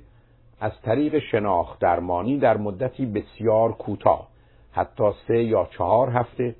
از افکار عجیب و غریب و مخصوصا خودکشی خود رو دور کرده و آماده میشن که زندگی رو به گونه ای که هست و باید با اون برخورد کنند بفهمند و بپذیرند و بر مبنای اون عمل کنند به هر حال خطاهای ذهن و یا اشتباهاتی که در این زمینه صورت می‌گیره صرف نظر از اون که جنبه فردی و اجتماعی داره متاسفانه در بسیاری از فرهنگ ها به دلیل آنچه که در طول تاریخ این جامعه به نوعی به انحراف و افراد کشیده شده افراد رو آگاه و ناآگاه با اون روبرو می‌کنه و متاسفانه بسیاری از مردم در چارچوب فرهنگی ظاهرا متناسب و موافق با دیگران اما مخالف با قانون و قاعده طبیعت اندیشیده و بر مبنای اون عمل می‌کنه. به همین جهت است که صرف نظر از مشکلات فردی و اجتماعی زمینه های فرهنگی و تاریخی به مراتب نقشی مهمتر و اساسیتر در به وجود آوردن افسردگی و در صورت دگرگونی در سطح اجتماعی و تغییر در این گونه بینش و نگرش در مسیر بهبودی افراد جامعه قدم خواهند برداشت. اجازه بدید که به اختصار و فقط به اشاره به پانزده مورد از این خطاهای زمیر و ذهن که در بسیاری از جوامع از جمله در جامعه و فرهنگ ما شایع و راجع هست اشاراتی داشته باشه اجازه می‌خوام که به صورتی بسیار مختصر و با اشاره به پانزده مورد که به نظر می‌رسد در فرهنگ و جامعه ما مانند بسیاری از جوامع نقشی در جهت دریافت و برداشت غلط از واقعیات شرایط و موقعیت و روابط و ارتباطات داره اشاراتی داشته باشد. برخی از این موارد مبانی اصلی و اساسی تفکر و تعقل انسانی است که در برخی از فرهنگ ها به دلایل بسیار برهم ریخته و مردمان این افکار نابجا و یا غلط و بد و منفی رو به صورت اصل و واقعیتی گفته و به یکدیگر آموخته و منتقل می کنند. اولین موضوع اصل این همانی است این اصل به من و شما می‌گوید که آنچه هست هست و در نتیجه آنچه نیست نیست. جهان قبل از من و شما وجود داشته و بعد از من و شما نیز وجود خواهد داشت. درست است که من و شما به عنوان ناظر جهان رو به گونه ای در ذهن خود دریافت کرده و یا آن را ترجمه می کنیم اما به هر حال واقعیتی در خارج موجود است. و من و شما باید تمام کوشش خود را به کار ببریم که بر اساس توافق کلی و عمومی و برداشت انسانی جهان را آنگونه که هست بشناسیم و درک و ادراک کنیم تا اینکه دنیا رو در ذهن خودمون بسازیم. اگر چیزی رو دوست نداریم بگوییم وجود ندارد و اگر دوست داریم و درست می‌دانیم بگوییم که موجود هست. در حالی که ابتدا باید واقعیت رو با دقت شناخت و اگر احتمالا مایل به تغییر و از میان بردن آن هستیم اقدام کنیم. نه اینکه از قبل به نبودن آن حکمی صادر کرده و خود رو به گونه ای آسوده کنیم. این نفی این انکار این نپذیرفتن واقعیت در بسیاری از موارد نه تنها موجب گرفتاری های احساسی و عاطفی و یا افسردگی شده حتی زمینه ای رو به جهت مرگ و نابودی افراد و یا جوامع فراهم کرده.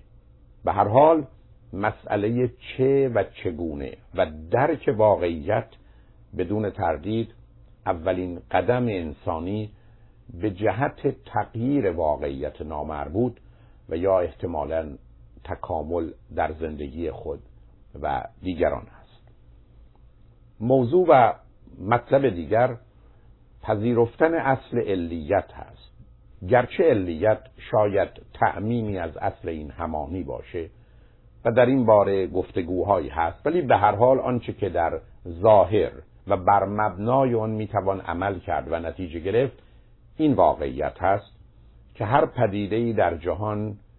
علت یا عللی داره و در نتیجه هیچ اتفاقی هیچ موضوعی هیچ حادثه‌ای بدون علت و سبب و موجب به وجود نیامده و هرگز در خلع و در نبودن و عدم اتفاقی در جهان طبیعت نمیافته.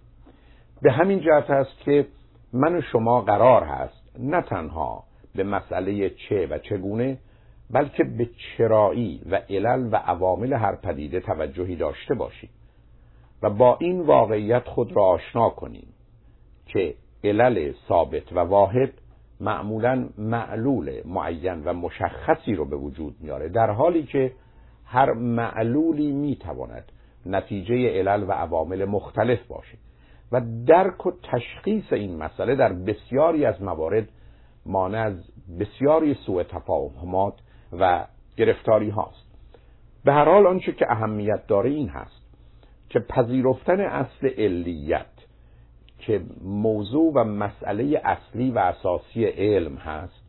به من و شما این اجازه و فرصت رو میده که با درک قوانین جهان به گونه ای عمل کنیم که به هدفها و خواسته های خودمون برسیم و این واقعیت رو بپذیریم که در جهانی زندگی می‌کنیم که قوانین اون ثابت و واحد و بدون تغییر و دگرگونی هستند. و اگر تغییری در اون دیده میشه فقط به خاطر این است که قانونی قانون دیگر رو کنار می‌زنه و به دلیل قانون طبیعت این دگرگونی رو در اون می‌توان مشاهده کرد. به همین جهت است که هواپیمایی با چند صد نفر سرنشین از تهران برخواسته و بعد از چند ساعت خود رو به پاریس میرسونه. و میلیون میلیون میلیارد میلیارد قاعده و قانون طبیعت باید در جای خود به درستی و دقت کار کنند تا چنین اتفاقی بیفته. و به هیچ وجه در این قوانین و در این اصول تغییر و دگرگونی وجود نداره و هرگز به وجود نیامده و به نظر نمی رسد که به وجود آید. بنابراین پذیرش این که برخی از اوقات حوادث و اتفاقات بدون دلیل بدون علت اتفاق افتاده یا خواهند افتاد به هیچ عنوان با نگاهی دقیق به واقعیت جهان و طبیعت سازگاری نداره و به همین جهت است که متاسفانه برخی از مردم تصوری غیرعادی از جهان و طبیعت و افکاری غیر واقعی و معجزه گرانه دارند در حالی که هرگز اتفاقی خارج از قانون طبیعت نیفتاده و با نگاهی دقیق به تاریخ و حوادث و یا چگونگی بحث و گفتگوی درباره اون به راحتی می‌توان متوجه شد که جهان از قانون ثابت واحدی برخوردار هست که بر اساس فرمول های ریاضی می‌توان آن را نوشت و بحث داد و انتظار اتفاق اون رو داشت. متاسفانه برخی از مردم تقدم و تأخر زمانی رو رابطه علت و معلولی می‌دانند. به این معنا که اگر حادثه اتفاق افتاده و بعد از اون حادثه دیگری اولی رو علت دیگری می‌دانند. در حالی که در بسیاری از موارد تقدم و تأخر زمانی موضوع علت و معلول نیست و اشتباه دیگری که در این زمینه صورت می‌گیرد موضوع همبستگی یا کورلیشن هست که با مسئله علیت یا کازالیتی اشتباه گرفته می شود به این معنا که برخی از اوقات یک پدیده با پدیده دیگری همراه است و افزایش یکی موجب افزایش و یا کاهش دیگری و یا کاهش اولی موجب افزایش و کاهش دومی میشه و تقریبا اون رو در بیشتر موارد می‌توان دید. اما این ارتباط ارتباط علی نیست. مثلا مطالعات نشون میده که اگر در اتومبیلی یا در یک میلیون اتومبیل شما نگاهی کنید و در اون چتر ببینید و اون رو با یک میلیون اتومبیل دیگر مقایسه کنید که در اون چتری دیده نمیشه. میزان تصادف در اتومبیل هایی که در اون چتر هست دو تا چهار برابر اتومبیل هایی است که در اونها چتر نیست. و بنابراین ظاهرا رابطه بین تصادف و چتر پیدا میشه زیرا همیشه افزایش تعداد چتر در اتومبیل ها موجب یا نشانه افزایش تصادفات در اتومبیل دیگر هست. در حالی که در واقعیت هر دوی این دو پدیده یعنی وجود چتر در اتومبیل و یا تصادف مربوط به موضوع بارندگی یا برف و در نتیجه لغزنده بودن جاده ها و مشکلاتی است که در همه جا بعد از باران و مخصوصا بعد از باران اول اتفاق میفته به همین جهت است که گرچه بین چتر و تصادف ظاهرا همبستگی وجود داره اما رابطه علی موجود نیست. یعنی با حسب چتر از اتومبیل نمی‌توان مانع تصادف شد و یا با گذاشتن چتر در اتومبیل نمی‌توان موجب آن شد بلکه باید همبستگی این دو پدیده رو با مسئله علیت یکی نگرفت. متاسفانه در بیشتر موارد مردمانی که به موضوع علیت توجه می کنند روابط دیگری را نیز عاملی به جهت تحقق حوادث می دانند در حالی که در بسیاری از موارد موضوع علیت با همبستگی یا تقدم و تأخر زمانی و یا خطا و اشتباهات دیگر ذهن مختلف و متفاوت است. اساس تئوری و یا اندیشه مربوط به شناخت درمانی در این هست که افسردگی به عنوان یک احساس عاطفه و هیجان نتیجه و ناشی فعالیت های مختلف و متفاوت ذهن است و از حس و هوش و تخیل و بویژه از فعالیت های اساسی ذهن یعنی تفکر، تعقل و اندیشه به وجود میاد. اون زمانی که فرد اندیشه و تفکری درست و معقول و منطقی و مبتنی بر واقعیات و حقایق نداشته باشه در معرض این خطر قرار می‌گیره. مورد چهاردهم آنچه که به عنوان خطای ذهن و یا برداشت و دریافت و نظر و عقیده من و شما درباره زندگی هست این موضوع بسیار مهم هست که برخی از ما زندگی مادی و یا طبیعت رو پدیده زائد و اضافی می‌دانیم و در نتیجه در مسیر تحقیر و خارشمردن طبیعت و عناصر طبیعی برمیاد از نظر ما جهان ماده و طبیعت بیارزش بی اهمیت بیفایده و حتی بیمعنی است. و تا اونجا پیش میریم که اون رو با زبانی تحقیرآمیز مانند دنیای خاکی، حیوانی، شهوانی، شیطانی نام می‌بریم و با تحقیر این جهان فیزیکی و مادی احتمالا به توضیح و توصیف جهان یا جهانهای دیگری می‌پردازیم که جالب این است که باز هم باید همین مفاهیم و واجه های جهان مادی رو برای بیان اون به کار بگیریم و حتی نظام استدلالی و یا ترکیب جمله و رعایت قواعد زبان رو در بیان پدیده های غیر مادی مورد استفاده قرار بدیم. تحقیر جهان مادی بعدا به تحقیر بدن می انجامه و ما بدن رو خار و پست می دانیم و در نتیجه درد و رنجش رو کم اهمیت و یا بی اهمیت و لذت و شادی و خوشی رو پدیده بد و منفی می شناسیم و با نگاهی این چنین که ناشی از آسیبهای عمیق و اساسی در گذشته و به ویژه دوران کودکی است تصویری از این جهان مادی می سازیم که پر از درد است و رنج و فایده و ارزشی هم برای اون متصور نیست. کار رو برخی از اوقات تا اونجا می‌بریم که سخن از بیدیازی می‌کنیم و به گونه ای آنچه رو که مربوط به جهان مادی هست رو نادیده می‌گیریم و کنار می‌گذاریم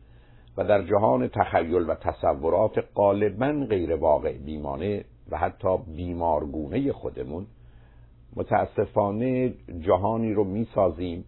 و الفاظی رو پراکنده می‌کنیم و دست به بازی می‌زنیم که نه با واقعیات زندگی می‌خوانه و نه بر آن فایده مترتب است. با گفتن اینکه دنیا دو روزه که حتما دو روز نیست و یا با یک چشم به هم زدن تمام میشه که با میلیاردها چشم به هم زدن نیز تمام نمیشه به نوعی به موقتی و کوتاه بودن و گذرا بودن اون اشاره می‌کنیم و سخن از ابدیت و خلودی می‌کنیم که احتمالا از برداشت های همین جهانی به دست آمده. در حالی که احتمالا آنها که باور به خالقی و عقلی در این جهان دارند ناچار باید بپذیرند که جهان مادی و یا جهان غیر مادی هم از روانی معنوی و یا روحانی رو همون خالق و همون عقل کل ساخته. و بدون تردید این همه اهمیت و اعتبار و برخی از اوقات تنها نوع زندگی و ارتباط رو همین گونه فراهم نیاورده. و در نتیجه نفی یک جهان اون هم جهانی این چنین واقعی و حتی حقیقی در زندگی من و شما و به دنبال تصورات و تخیلات عجیب و غریب رفتن به هیچ وجه شرط انصاف حتی در تجزیه و تحلیل مسائل عقلی و منطقی و استدلالی نیست. به همین جهت است که افرادی که این گونه نظریات و اعتقادات رو دارند ناچار به وجود نیروهای مرموز و موجودات عجیب و غریب باور می‌کنند و در نتیجه بازیچه دست تخیلات و تصورات کودگانه و یا انحرافی و بیمارگونه خودشون و یا دیگران میشن و با یک چنین نظریاتی احتمالا در جهت بهبود همین جهان مادی می‌خواهند قدمی بردارند و صلح و آرامش و غذا و دارو رو برای همه ارزانی کنند در حالی که در ابتدا اصولا فایده همه اینها رو به نوعی نفی کردن و این نوع تضاد و تناقض ذهنی و فکری صرف نظر از اینکه با واقعیات روزمره نمی‌خونه و اصولا با نیاز و مسئله درد و رنج و لذت و شادی و مسئله مرگ و زندگی هماهنگی و سازگاری نداره فرد رو در مسیر دالانی تنگ و تاریک و یا احتمالا سیاهچالی پر از وحشت و نگرانی قرار میده و به دنبال اون هست که احتمالا زندگی رو پوچ و بیهوده و بیارزش و بی اهمیت می‌کنه و آن زمان که انسان به عنوان یک موجود در حال رشد و تکامل این حرکت به سمت تعالی و پیشرفت رو متوقف کنه احتمالا آسیب می‌بینه و یکی از پیامدها و یا عواقب اون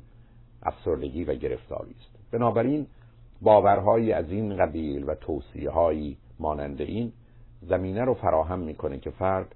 با بیماری و گرفتاری افسردگی و بقیه حالات بد روانی درگیر و همراه بشه. عامل پونزدهم بیاعتنایی به ضرورت زمان و مکان هست. به این معنا که من و شما در جهانی زندگی می‌کنیم که با توجه به محلی که در اون قرار داریم و ایستگاه و پایگاهی که در اون استقرار پیدا کردیم و به جهان و جهانیان نگاه می‌کنیم باید شرایط موقعیت و مکان رو رعایت کنیم. و از جانب دیگر اگر در قرن بیستم یا بیست یکم هستیم در این زمان زندگی کنیم. من و شما نمی‌توانیم در پنج قرن قبل یا بعد زندگی کنیم. قید زمان و مکان موضوع و مسئله انسان و زندگی انسان هست. و به همین جهت است که ضروریات ناشی از اون رو باید پذیرفت و نمی‌توان در دل تاریک تاریخ و یا احتمالا دنیای تخیلی و تصوری و ناکجا آباد جهان زندگی کرد و به اونها دل خوش داشت. معلوم هست که ضرورت زمان و مکان با مفهوم جبر و مخصوصا جبر تاریخ متفاوته زیرا نه جبری در همه زمینه ها در مورد انسان وجود داره و نه تاریخ تعیین کننده امروز هست. زمین ساز هست مقدماتی رو فراهم می‌کنه اما انسان مستقل آزاد فعال در همه آنچه که تا به حال افتاده نیز می‌تونه تغییرات و دیگرگونی های لازم رو به وجود بیاره. بنابراین مسئله اصلی و اساسی پذیرفتن ضرورت زمان و مکان است و من و شما به نوعی زندگی کنیم که اینجا و همکنون باشه تا احتمالا آنجا و دورانی دیگر. در این چارچوب سه مورد دیگر نیز اهمیت بسیار زیاد داره. یکی رعایت سن خود و دیگران هست و دیگری رعایت سهم خود. در این جهان و بالاخره مهمتر از هر دو حق خود و دیگران هست. اون کسانی که به دنبال حق خود و دیگران نیستند ناچار به ظلم و زور در جهان و غم و خشم در نهان به گونه ای کمک می‌کنن و در نتیجه محیط اطراف خودشون رو و دنیای درونی خودشون رو برهم میریزن و به همین جهت است که باید واقعیات جهان رو آنگونه که هست در زمان و مکان خودش درک کرد کشف کرد اونها رو پذیرفت و در جهت تغییر و دگرگونی های مناسب اونها اقدام کرد. به هر حال این پانزده مورد که در برنامه گذشته و در این برنامه به آگاهیتون رسوندم جنبه های اصلی و اساسی خطای ذهن و فکر یا آنگونه که گفته می شود فکر غلط فکر بد و فکر منفی است که همیشه موجب احساس و هیجان بد خواهد شد و در نتیجه در کار روان درمانی و تراپی و یا احتمالا من و شما در وقت کمک به خود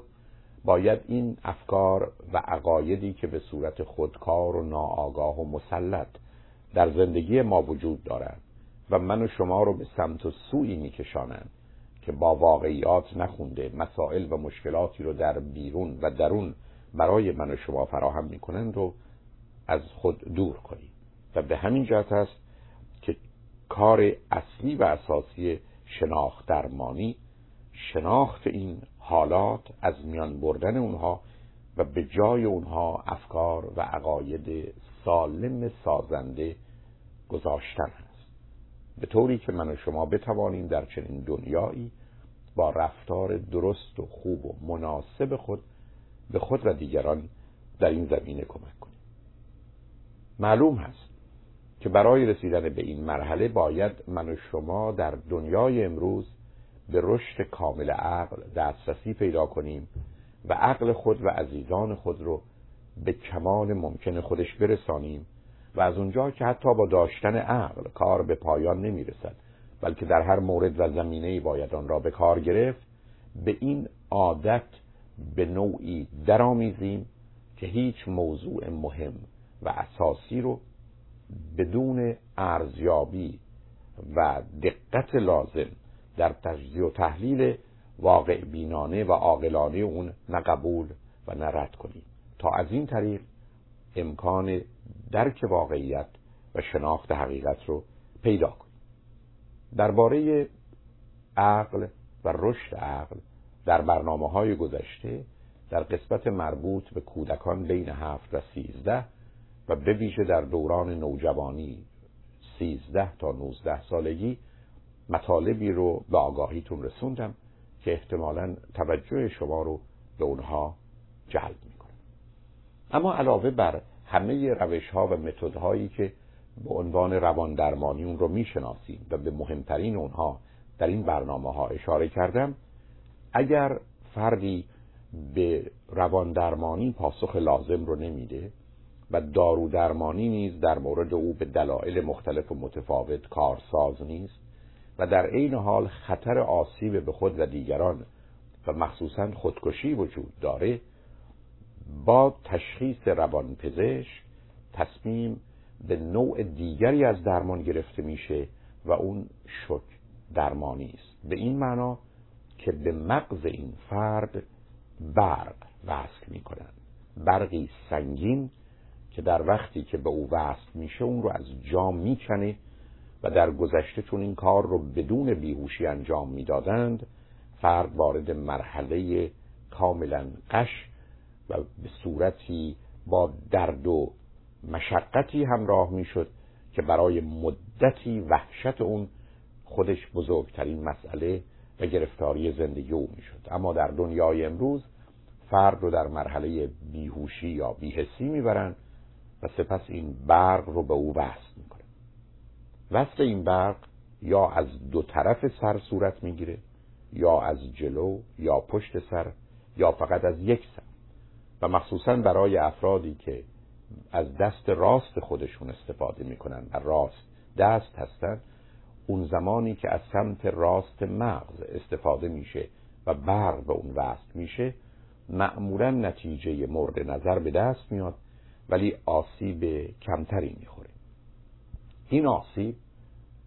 در حقیقت اخلال و اختلالی است که در کوتاه مدت مخصوصا در حافظه و توانایی های دیگر ذهنی فرد به وجود میاد و از اونجا که معمولا این کار سه بار در هفته صورت می‌گیره و بین دو تا هفت هفته ادامه پیدا می‌کنه. یعنی شش بار تا بیست و یک بار برق رو به سر فرد وصل می‌کنن. احتمالا برای چند ماهی مسائل و مشکلات موقتی برای او به وجود میاره اما از اونجا که خوشبختانه نه ساختار و زیبرای مغز او رو برهم می‌زنه و نه احتمالا اخلال و اختلالی در کار سلول ها و مواد شیمیایی در بلند مدت به وجود میاره بعد از مدتی فرد تا حدودی حالت عادی و طبیعی خودش رو پیدا می‌کنه. تنها نکته ای که باید به اون توجه کرد این است که این جهش و پرش بسیار تند و شدید برخی از اوقات موجب مشکلاتی در عضلات و ماهیچه ها و یا بافت ها به وجود میاره بنابراین قبل از اون باید با نوعی آرامش و ریلکسیشنی که از طریق بدنی صورت می‌گیره فرد رو به جهت چنین حالی آماده کرد. به هر حال فقط اون زمانی که بیمار به هیچ نوع دارویی پاسخ نمیده و یا به دلایلی اون رو نمی‌تونه یا نمی‌خواد استفاده کنه و مسئله روان درمانی نیز به جایی نرسیده چنین راه و روشی توصیه میشه و البته بهتر اون هست که عزیزان و اطرافیان در وقت یک چنین عمل پزشکی در اطراف بیمار نباشند زیرا احتمالا این تجربه در اونها تأثیر بد و منفی خواهد گذاشت. اساس تئوریک شک درمانی همچنان مورد بحث و گفتگوست و اینکه چرا گذاشتن برق و یا وصل کردن برق به مغز و سر کسی احتمالا او رو از بیماری افسردگی برای چند ماه و چند سالی دور می‌کنه. ولی همچنان باید کار معالجه او از طریق دارو درمانی و روان درمانی ادامه پیدا کنه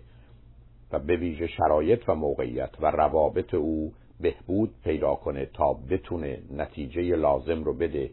و شاید شر این بیماری و گرفتاری رو برای همیشه بکنه اختلاف نظر فراوانی وجود داره و همچنان مورد بحث و گفتگوست ولی به هر حال تأثیرات اون کاملا مشخص شده و جواب و فایده ای که در اون هست جایی برای تردید باقی نگذاشته. و مخصوصا مطالعات کمی بلند مدت نشون میده که تأثیرات جنبی و جانبی شک درمانی در بعد از چند ماه تقریبا ناچیز و یا کاملا بی اهمیت است. به هر حال این روش همان گونه که عرض کردم اون زمانی به کار گرفته میشه که راه حل دیگری وجود نداره. اما علاوه بر روان درمانی و شک درمانی امروزه در موارد شدید بیماری افسردگی باید از دارو درمانی استفاده کرد و می‌دانیم که تقریبا چهار نوع دارو همکنون در بازار وجود داره. موردی که از سال 1980 به وجود آمده و همکنون بیش از 80 درصد روانپزشکان اون رو تجویز می‌کنن و برای بیماران افسرده مفید و مناسب می‌دانند به عنوان SSRI اون رو می‌شناسیم که چند دارو مانند پروزک، زلافت و یا پکسیل از این خانواده در سطح جهانی شناخته شده هست و از اونجا که تأثیرات جنبی و جانبی نسبتا کمی داره در بیشتر موارد مورد استفاده قرار می‌گیره. این دارو تمایلات جنسی رو کاهش میده و بعد از مدتی موجب افزایش وزن میشه و به همین جهت هست که برخی از بیماران از اون استفاده نمی کنند نوع دیگر دارو آنچه که به عنوان tricyclics اون رو می‌شناسیم یا TCA هست. این دارو از 1950 مورد استفاده قرار می گرفته ولی در دنیای امروز استفاده کمتری داره. تأثیرات جنبی و جانبی او نسبتا شدیدتر و برای برخی از افراد به ویژه کودکان که بعدا به اشاره خواهم کرد می‌تونه خطرناک باشه. به هر حال این دارو همچنان برای برخی از افراد که به داروی نوع اول به دلایلی جواب نمیدن و یا تحمل قبول و پذیرش اون رو ندارن می‌تونه مورد استفاده قرار بگیره. نوع سوم داروهایی است که به عنوان MAO اون رو می‌شناسیم و اونها نیز از 1950 به وجود آمدند ولی کمتر از بقیه داروها همکنون مورد استفاده قرار می گیرند در برخی از انواع افسردگی و در بعضی از بیماران این دارو بهتر از دو گروه دیگر داروها می‌تونه مورد استفاده قرار بگیره ولی معمولا با SSRI شروع می‌کنن و اگر احتمالا نتیجه مطلوب رو نگرفتن سراغ داروهای گروه دوم و سوم میرن. اما طی ده سال گذشته انواع دیگری از داروها به وجود آمده که به گونه های مختلف و متفاوتی بر روی سیستم عصبی و یا مغز اثر می‌گذاره و از طریق اونهاست که بهبودی بیمار رو ممکن می‌کنه. آنچه که درباره این داروها می‌دانیم این است. که اولا تأثیر اونها بین سه یا چهار هفته تا شش هفته است. بنابراین به مجرد استفاده تأثیرات مورد نظر رو نخواهد داشت و به همین جهت است که برخی از افراد چون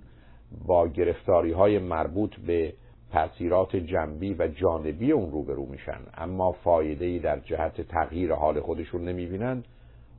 مصرف اون رو متوقف می‌کنن. در حالی که باید حداقل چهار یا شش هفته به این دارو فرصت بدن تا بتونه جای خودش رو باز کرده و نقش خودش رو ایفا کنه. معمولا در دوازده هفته بیمار باید بهبودی محسوس ملموسی رو پیدا کنه و اگر احتمالا بعد از دوازده هفته این داروها جواب ندادند یا تشخیص باید مورد تجنظری نظری قرار بگیره و یا احتمالا دارو و ترکیب اون باید حتما مورد مداقه واقع بشه و احتمالا تغییرات لازم در اون داده بشه. ولی آنچه که امروزه درباره اون مطمئن هستیم گرچه بعد از دوازده هفته یا سه ماه معمولا فرد افسرده با مصرف مرتب و منظم دارو نتیجه ممکن و مطلوب رو می‌بینه اما به جهت اینکه این بیماری از بیخوبون کنده بشه و به خاطر پیشگیری و مخصوصا جلوگیری از بازگشت اون توصیه این است که بین شش ماه تا دوازده ماه داروی مورد نظر مورد استفاده قرار بگیره تا خاطر آسوده باشه که جایی به جهت بازگشت اون حداقل از طریق دارو درمانی نیست و چون روان درمانی در این زمینه کمک می‌کنه و نقش خودش رو ایفا خواهد کرد احتمالا فرد جزو چهل یا پنجاه درصدی است که هرگز با این بیماری در آینده روبرو نخواهد شد در حالی که مصرف نامرتب دارو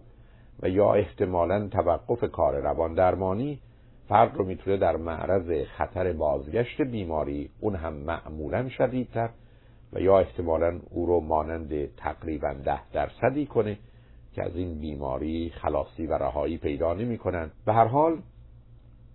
ترکیب دارو درمانی همراه با روان درمانی به ویژه شناخت درمانی در بیشتر موارد بهترین نتیجه ها رو داده و شر این بیماری رو برای همیشه از سر بیمار دور کرده. می‌دانیم که ترکیب دارو درمانی و شناخت درمانی چه در افسردگی های عمیق و سنگین و چه در نوع خفیف و مزمن اون هر دو مفید و مؤثر هست. و به هر حال بیمار باید تا رسیدن به نتیجه قطعی و نهایی و حتی مدتی بعد از اون که کاملا از اون آسوده شده کار دارو درمانی و روان درمانی خودش رو ادامه بده. در آغاز گفتگو درباره بیماری افسردگی توجه شما رو به این نکته جلب کردم که در مقابل هر پنج بیمار افسرده یک بیماری هست که افسردگی رو با حالتی تقریبا کاملا متضاد با افسردگی یعنی شیدایی و سرخوشی داره یعنی منیک. و به همین جهت است که علاوه بر بیماری افسردگی ما با بیماری دیگری روبرو هستیم که به عنوان شیدایی و سرخوشی همراه با افسردگی یا بیماری دو قطبی یا بایپولار اون رو می‌شناسیم. بیمار شیدا و سرخوش در بسیاری از موارد درست عکس افراد افسرده است یعنی با انرژی و نیروی بسیار و خوشبینی و خود بزرگبینی و به با موضوعها و مطالب جهان به صورتی سطحی و برخی از اوقات کودکانه برخورد کردن خود و دیگران رو با مسائل و مشکلاتی روبرو می‌کنه و در موارد شدید اون خطر آسیب به خود و دیگران رو داره. اما از اونجا که معمولا افرادی که گرفتار شیدایی و سرخوشی هستند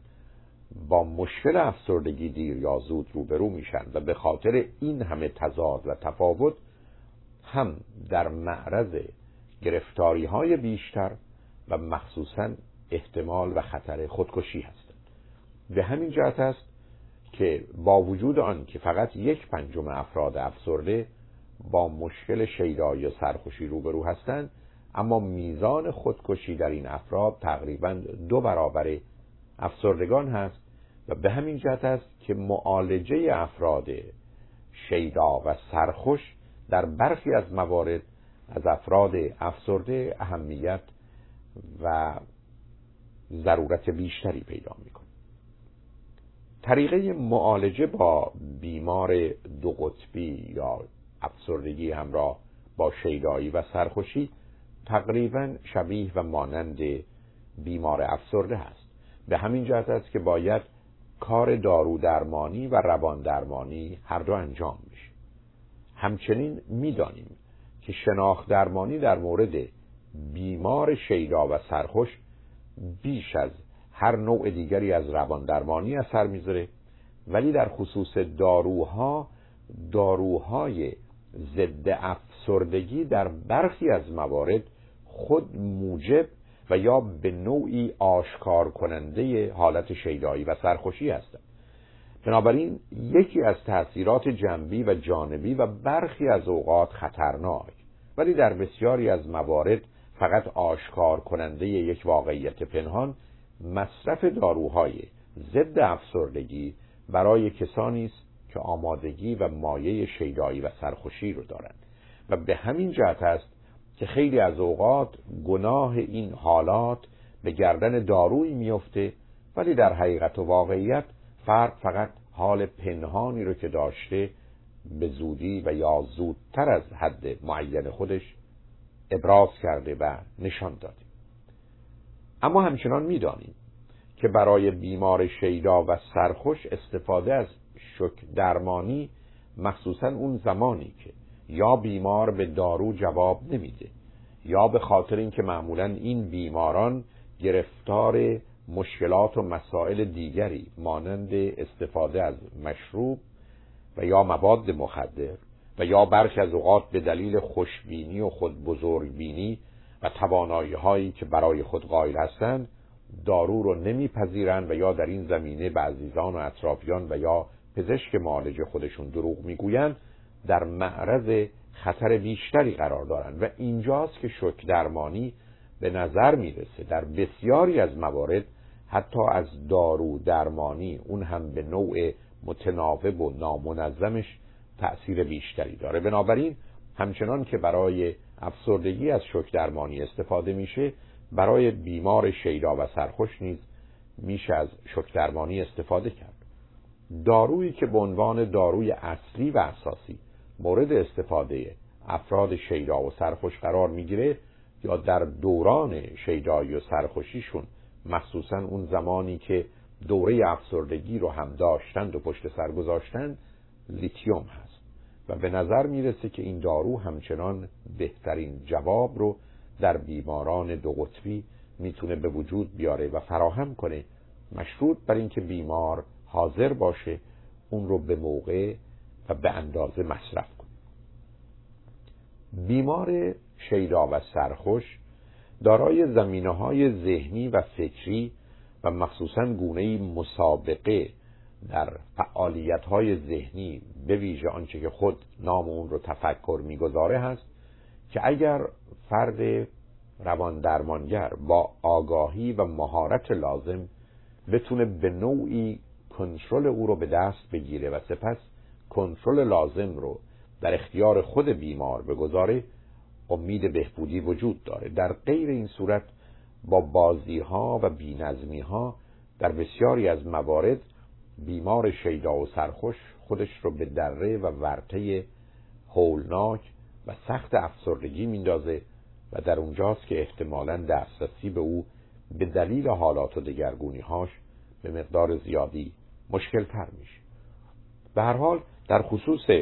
بیماران شیدا و سرخوش عامل برهم زننده یا جرقه نقش بسیار مهمی داره مورد اولی که این بیماران رو به هم میریزه متاسفانه روابطشون هست. چون قالب اوقات انتخاب شریک و یا همسر و یا بقیه دوستان و عزیزان رو به گونه ای انجام دادن که اونقدرها واقع بینانه و مناسب نبوده.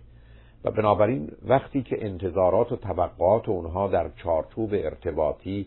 آنگونه که مایلند حاصل نمیشه این افراد به هم میریزند بنابراین با بیمار شیدا و سرخوش باید به جنبه روابط او با عزیزان و اطرافیانش توجه ویژه‌ای داشت زیرا در غیر این صورت این عامل هرچند وقت یک بار حال عادی و طبیعی او رو برهم خواهد ریخت. مورد دوم زمینه های مادی و اقتصادی او هستند. این افراد به دلیل نوع برخورد با موضوع های مالی و مصرف بی حساب پول و به ویژه درگیر شدن در کارهای پر از خطر و ریسک در معرض این وضعیت هستند که ثروت و دارایی خود و یا دیگران رو به یک باره از میان ببرند. و وقتی که چنین اتفاقی بیفته چون امکان برگشت و بازگشتی نیست و یا احتمالا با تخیلات و تصورات عجیب و غریب خودشون مایل هستند در مدتی کوتاه همه ضرر و زیان رو جبران کنند با گرفتاری های تازه‌ای و برخی از اوقات قانونی و حقوقی روبرو میشن. بنابراین مطلب دیگر در خصوص افراد توجه به جنبه های مادی است. مورد سوم محیط و شرایطی است که در اون زندگی می‌کنن. هم از محیط دبیرستان و دانشگاه یا محیط کار. اگر این موقعیت ها در مسیر دادن آرامش و نوعی ثبات و قرار در اونها نباشه و نوع کار و رفتار خود اونها و دیگران به نوعی برهم زننده تعادل و حالات اونها باشه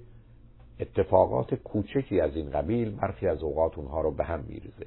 بنابراین باید محیط زندگی و شرایط و موقعیت اونها در وضعیت و چارچوبی باشه که از نظر خود اونها شناخته شده و با پستی و بلندی های بسیار همراه نباشه می‌دانیم که برخلاف افراد افسرده که معمولا مدتی طول می‌کشه تا در چاه افسردگی بیفتند برای افرادی که گرفتار شیدایی و سرخوشی هستند یک عامل کوچک و برانگیزنده و تحریک کننده برخی از اوقات تعادل اونها رو برهم می‌زنه و به همین جهت است که شرایط و موقعیت و روابط اونها از اهمیت ویژه‌ای برخورداره. علاوه بر مواردی که به آگاهیتون رسوندم مواظبت و مراقبت از بدن اونها نقش مهمی در به وجود آمدن و یا احتمالا دور شدن این بیماری از اونها داره. به این معنا که افرادی که مشکل شیدایی یا سرخوشی دارند معمولا به غذای خودشون توجه لازم نمی کنند و در نتیجه تعادل بیوشیمیایی لازم را از این نظر در بدن خودشون موجب نمیشن. و از طرف دیگه به خاطر کمخوابی و بیخوابی و حتی برخی از اوقات به خاطر نمایش و خودنمایی این حال رو به وضع صورتی در میارن که خواب اونها و یا ساعات اون کمتر از حدی میشه که حتی امکان اون رو دارن و بنابراین برهم خوردن خوابشون و یا نظم و ترتیب با اون سبب میشه که دچار گرفتاری و بیماری بشن. همچنین می‌دانیم که افراد شیدا و سرخوش برخی از اوقات درگیر فعالیت های شدید بدنی و مخصوصا ورزش میشن. و اگر از حدی بگذره خود این ورزش به دلیل ترشحات خاصی که در خون اونها اتفاق میفته می‌تونه اونها رو دچار استراب و یا حتی شیدایی و سرخوشی و افسردگی کنه. بنابراین برهم خوردن برنامه عادی ورزش و فعالیت های بدنی اونها نیز موجب دیگری به جهت گرفتار شدن در دام شیدایی و سرخوشی و معمولا بعد از اون افسردگی است. به هر حال آنچه که به عنوان فشار روانی اجتماعی می‌شناسیم یعنی استرس عامل بسیار مهمی در بیماران شیدا و سرخوش برای گرفتاری است و به همین جهت است که باید از طریق اداره کردن فشار روانی و اجتماعی یعنی استرس منیجمنت شرایطی رو در زندگی خود به وجود بیارن که از این عوامل برهم زننده تا اونجا که ممکن هست دور باشه به حال می‌دانیم که افراد شیدا و سرخوش معمولا این مشکل رو بین 28 تا 32 سالگی پیدا می کنند در حالی که افسردگان غالبا حدود 40 سالگی علائم اولیه بیماری رو در خودشون می بینن. همچنین می‌دانیم که افسردگی در بار اول احتمالا دو تا سه هفته طول می‌کشه در حالی که شیدایی و سرخوشی معمولا دو تا سه ماه و بنابراین دوران این بیماری در مرحله اول فرصتی میده که به دلیل محدود و کوتاه بودنش احتمالا اقدامات لازم رو من و شما انجام بدیم. به هر حال می‌دانیم که علاوه بر مشکل و مسئله ای که بیماران شیدا و سرخوش در جهت محیط اطرافشون و روابطشون دارند در بسیاری از اوقات تصورات و تفکرات عجیب و غریبی که به خاطر آشنایی با عقاید تازه و یا غیرعادی پیدا می‌کنن نیز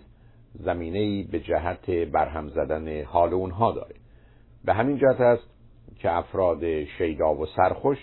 باید در محیط و موقعیتی قرار بگیرند که با باورهای عجیب و غریب و یا افکار کاملا ویژه و افراطی اونقدرها در ارتباط نباشند. برخی از اوقات درگیری در فعالیت های سیاسی یا مذهبی و یا احتمالا جنبه های فلسفی زمین ساز گرفتاری برای این افراد هست. مطلب دیگری که مایلم با شما سروران عزیز در میان بگذارم مسئله محیط جغرافیایی و اقلیمی است. امروزه می‌دانیم که در محیط گرم معمولا بیماران افسرده کمتر پیدا میشن و در مناطق سردسیر این بیماری شیوع بیشتری داره و به همین جهت است که در مناطق سردسیر احتمال و خطر خودکشی نیست. از جانب کل جمعیت و یا جوانان بیشتر از نقاط گرم سیر دیده میشه و قالب اوقات برخی تصور کردند که شاید این موضوع به خاطر جنبه های دیگر روانی و یا محیط اجتماعی است در حالی که وقتی که عامل هوا و مخصوصا نور خورشید کنترل میشه احتمالا میزان بیماری در مناطق سردسیر و گرمسیر نزدیک و ماننده هم است. به همین جهت است که نقش خورشید و یا اصولا نور بسیار شدید و قوی در جهت معالجه بیماران افسرده و حتی شیدا و سرخوش امروزه شناخته شده است و از 1980 برخی از محلهای معالجه بیماران این افراد رو به مدت دو ساعت در روز تحت شرایط نور شدید قرار میدن. نوری که به دلایلی نور فلورسنت بهتر از انواع نور دیگه هست اما شدت این نور باید آنچنان باشه که کاملا با نور عادی و حتی خورشید هم مختلف و متفاوت باشه. می‌دانیم که بهترین نور حدود یک متر باید بالاتر از چانه فرد قرار بگیره و بنابراین اگر نور رو به نوعی بالای سر او قرار بدن و یک متر تقریبا از چانه او بالاتر باشه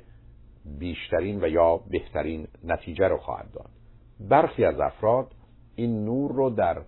سحر و یا صبح وقتی که از خواب بیدار میشن اگر در اختیار داشته باشن اون روز حال بهتری پیدا می‌کنن. و به همین جهت است که باید پرده ها را باز کرد و فرصت حضور و وجود آفتاب رو در زندگی نه به طریق مستقیم که برای بدن و پوست مضر هست بلکه فقط نور غیر مستقیم و روشن اون رو برای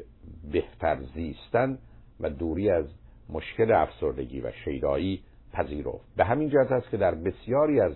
مناطق و مراکز مخصوصا در محیط های روانی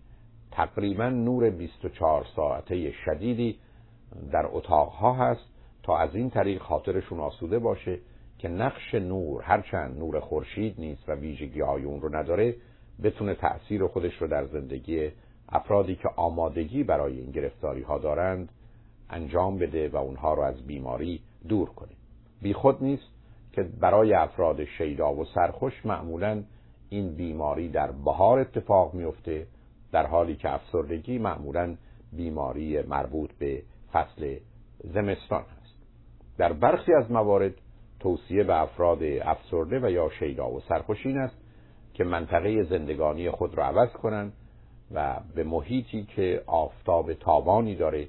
و روز طولانی تری داره برای اقامت و زندگی سفر کنند اما همراه با موضوع و مشکل افسردگی و شیدایی مسئله بسیار مهم موضوع خودکشی است. می‌دانیم که هفتاد یا هشتاد درصد کسانی که خودکشی می‌کنند بیماران افسرده و یا دو قطبی هستند. و به همین جهت است که برای ریشهکن کردن این گرفتاری بزرگ که برخی از اوقات نه تنها فرد را از بیان می‌بره خانواده ها رو برهم میریزه باید اقدامی کرد می‌دانیم که تقریبا در سطح جهان در شرایط عادی از هر صد نفر یک نفر دست به خودکشی می‌زنه در حالی که از هر هزار نفر یک نفر به خاطر خودکشی فوت می‌کنه. بنابراین میزان اقدام به خودکشی ده برابر بیشتر از مرگ مربوط به اون هست و می‌دانیم که این کار از جانب خانم ها دو یا سه برابر بیشتر صورت می‌گیره اما خوشبختانه مرگ کمتری دارد طی ده سال گذشته در امریکا میزان خودکشی پسران سه برابر و دختران دو برابر شده. و به نظر می‌رسه که برهم خوردن روابط عمیق و سنگین خانوادگی و ضمنا محیط نامناسب اجتماعی اما بدتر از همه استفاده از مواد مخدر و مشروب عامل اصلی و اساسی در این گرفتاری است. روزی که فردی تهدید به خودکشی می‌کنه باید او رو جدی گرفت. اهم از اینکه جوان و یا بزرگ سال باشه. زیرا بیاعتنایی و بیتوجهی نسبت به مسئله در بسیاری از موارد حسرت و افسوس بسیار خواهد داشت. مخصوصا اگر فردی یک بار دست به چنین کاری زده باید بیشتر از او مواظبت و مراقبت کرد و اگر احتمالا کسی در نحوه زندگی و رفتار خودش تغییرات محسوسی رو به وجود میاره یا مثلا آنچه رو که داشته به دیگران میبخشه و یا سخن از رفتن و گفتگوهایی در این زمینه می‌کنه باید توجه لازم رو به او داشت. داشتن نقشه و یا احتمالا چگونگی خودکشی و یا سخن گفتن درباره اون مسئله بسیار مهم است. زیرا تقریبا یک سوم مردم به ذهنشون موضوع خودکشی در مدت عمرشون خواهد آمد. اما معمولا از یک سخن سطحی کوتاه و یا تفجه و تفکری بسیار محدود بیشتر نمیگذره. اما اگر کسی درباره چگونگی زندگی و یا احتمالا تمایل خود راجع به مرگ و نیستی سخن میگه باید حرف او رو بسیار جدی گرفت. متاسفانه در بسیاری از فرهنگ ها به دلیل بیاعتنایی نسبت به این موضوع پشیمانی های بسیاری رو موجب میشه. اینکه فرد ترسو هست یا احتمالا به زبان ما جان خودش رو خیلی دوست داره به هیچ عنوان نماینده این نیست که او دست به خودکشی نمی‌زنه زیرا برخی از اوقات در لحظه این فکر خواهد آمد و بسیاری از اوقات افراد به دلیل کشتن خودشون از راه و طرقی استفاده می کنند که احتیاج به هیچ نوع آمادگی نداره. احتمالا اتومبیل خودشون رو به دره پرت می‌کنن و یا از بلندی سقوط می‌کنن به همین جهت است که چون در میان نوجوانان و جوانان اقدام به خودکشی بیشتر هست. توجه لازم رو باید به اونها معطوف داشت. مخصوصا اگر سابقه خانوادگی وجود داره. گرچه همچنان ژن مربوط به اون شناخته نشده ولی به هر حال به نظر می‌رسه که سابقه خانوادگی به عنوان یکی از علائم هشدار دهنده است. همچنین اگر بیماری های دیگری غیر از افسردگی و شیدایی وجود داره باید به موضوع توجه کرد. برخی از افراد به دلیل بیماری های کشنده و خطرناکی که یا دارن و یا نگران اون هستند برخی از اوقات دست به خودکشی می‌زنن و بنابراین باید به این گونه افراد که به نوعی با مسائل و مشکلات خاص زندگی روبرو هستند توجه ویژه‌ای داشت. عامل جدایی و طلاق و برخی از اوقات از دست دادن شغل و یا مقام و موقعیت اجتماعی نیز اهمیت خاصی داره اما همچنان در محیطی مانند اروپا و امریکا به نظر می‌رسه که گرچه اقدام به خودکشی از جانب نوجوانان و جوانان بیشتر صورت می‌گیره اما آنها که متاسفانه زندگی خودشون رو پایان میدن بین 44 تا 54 یا کمی بعد از اون قرار دارن و همچنین و یا همچنان سن 47 سالگی بدترین سن به جهت احتمال خودکشی است. به هر حال موضوع خودکشی رو باید جدی گرفت و در مقابل اون اقدامات لازم رو انجام داد و فرد رو از این فکر و حس و احساس دور کرد.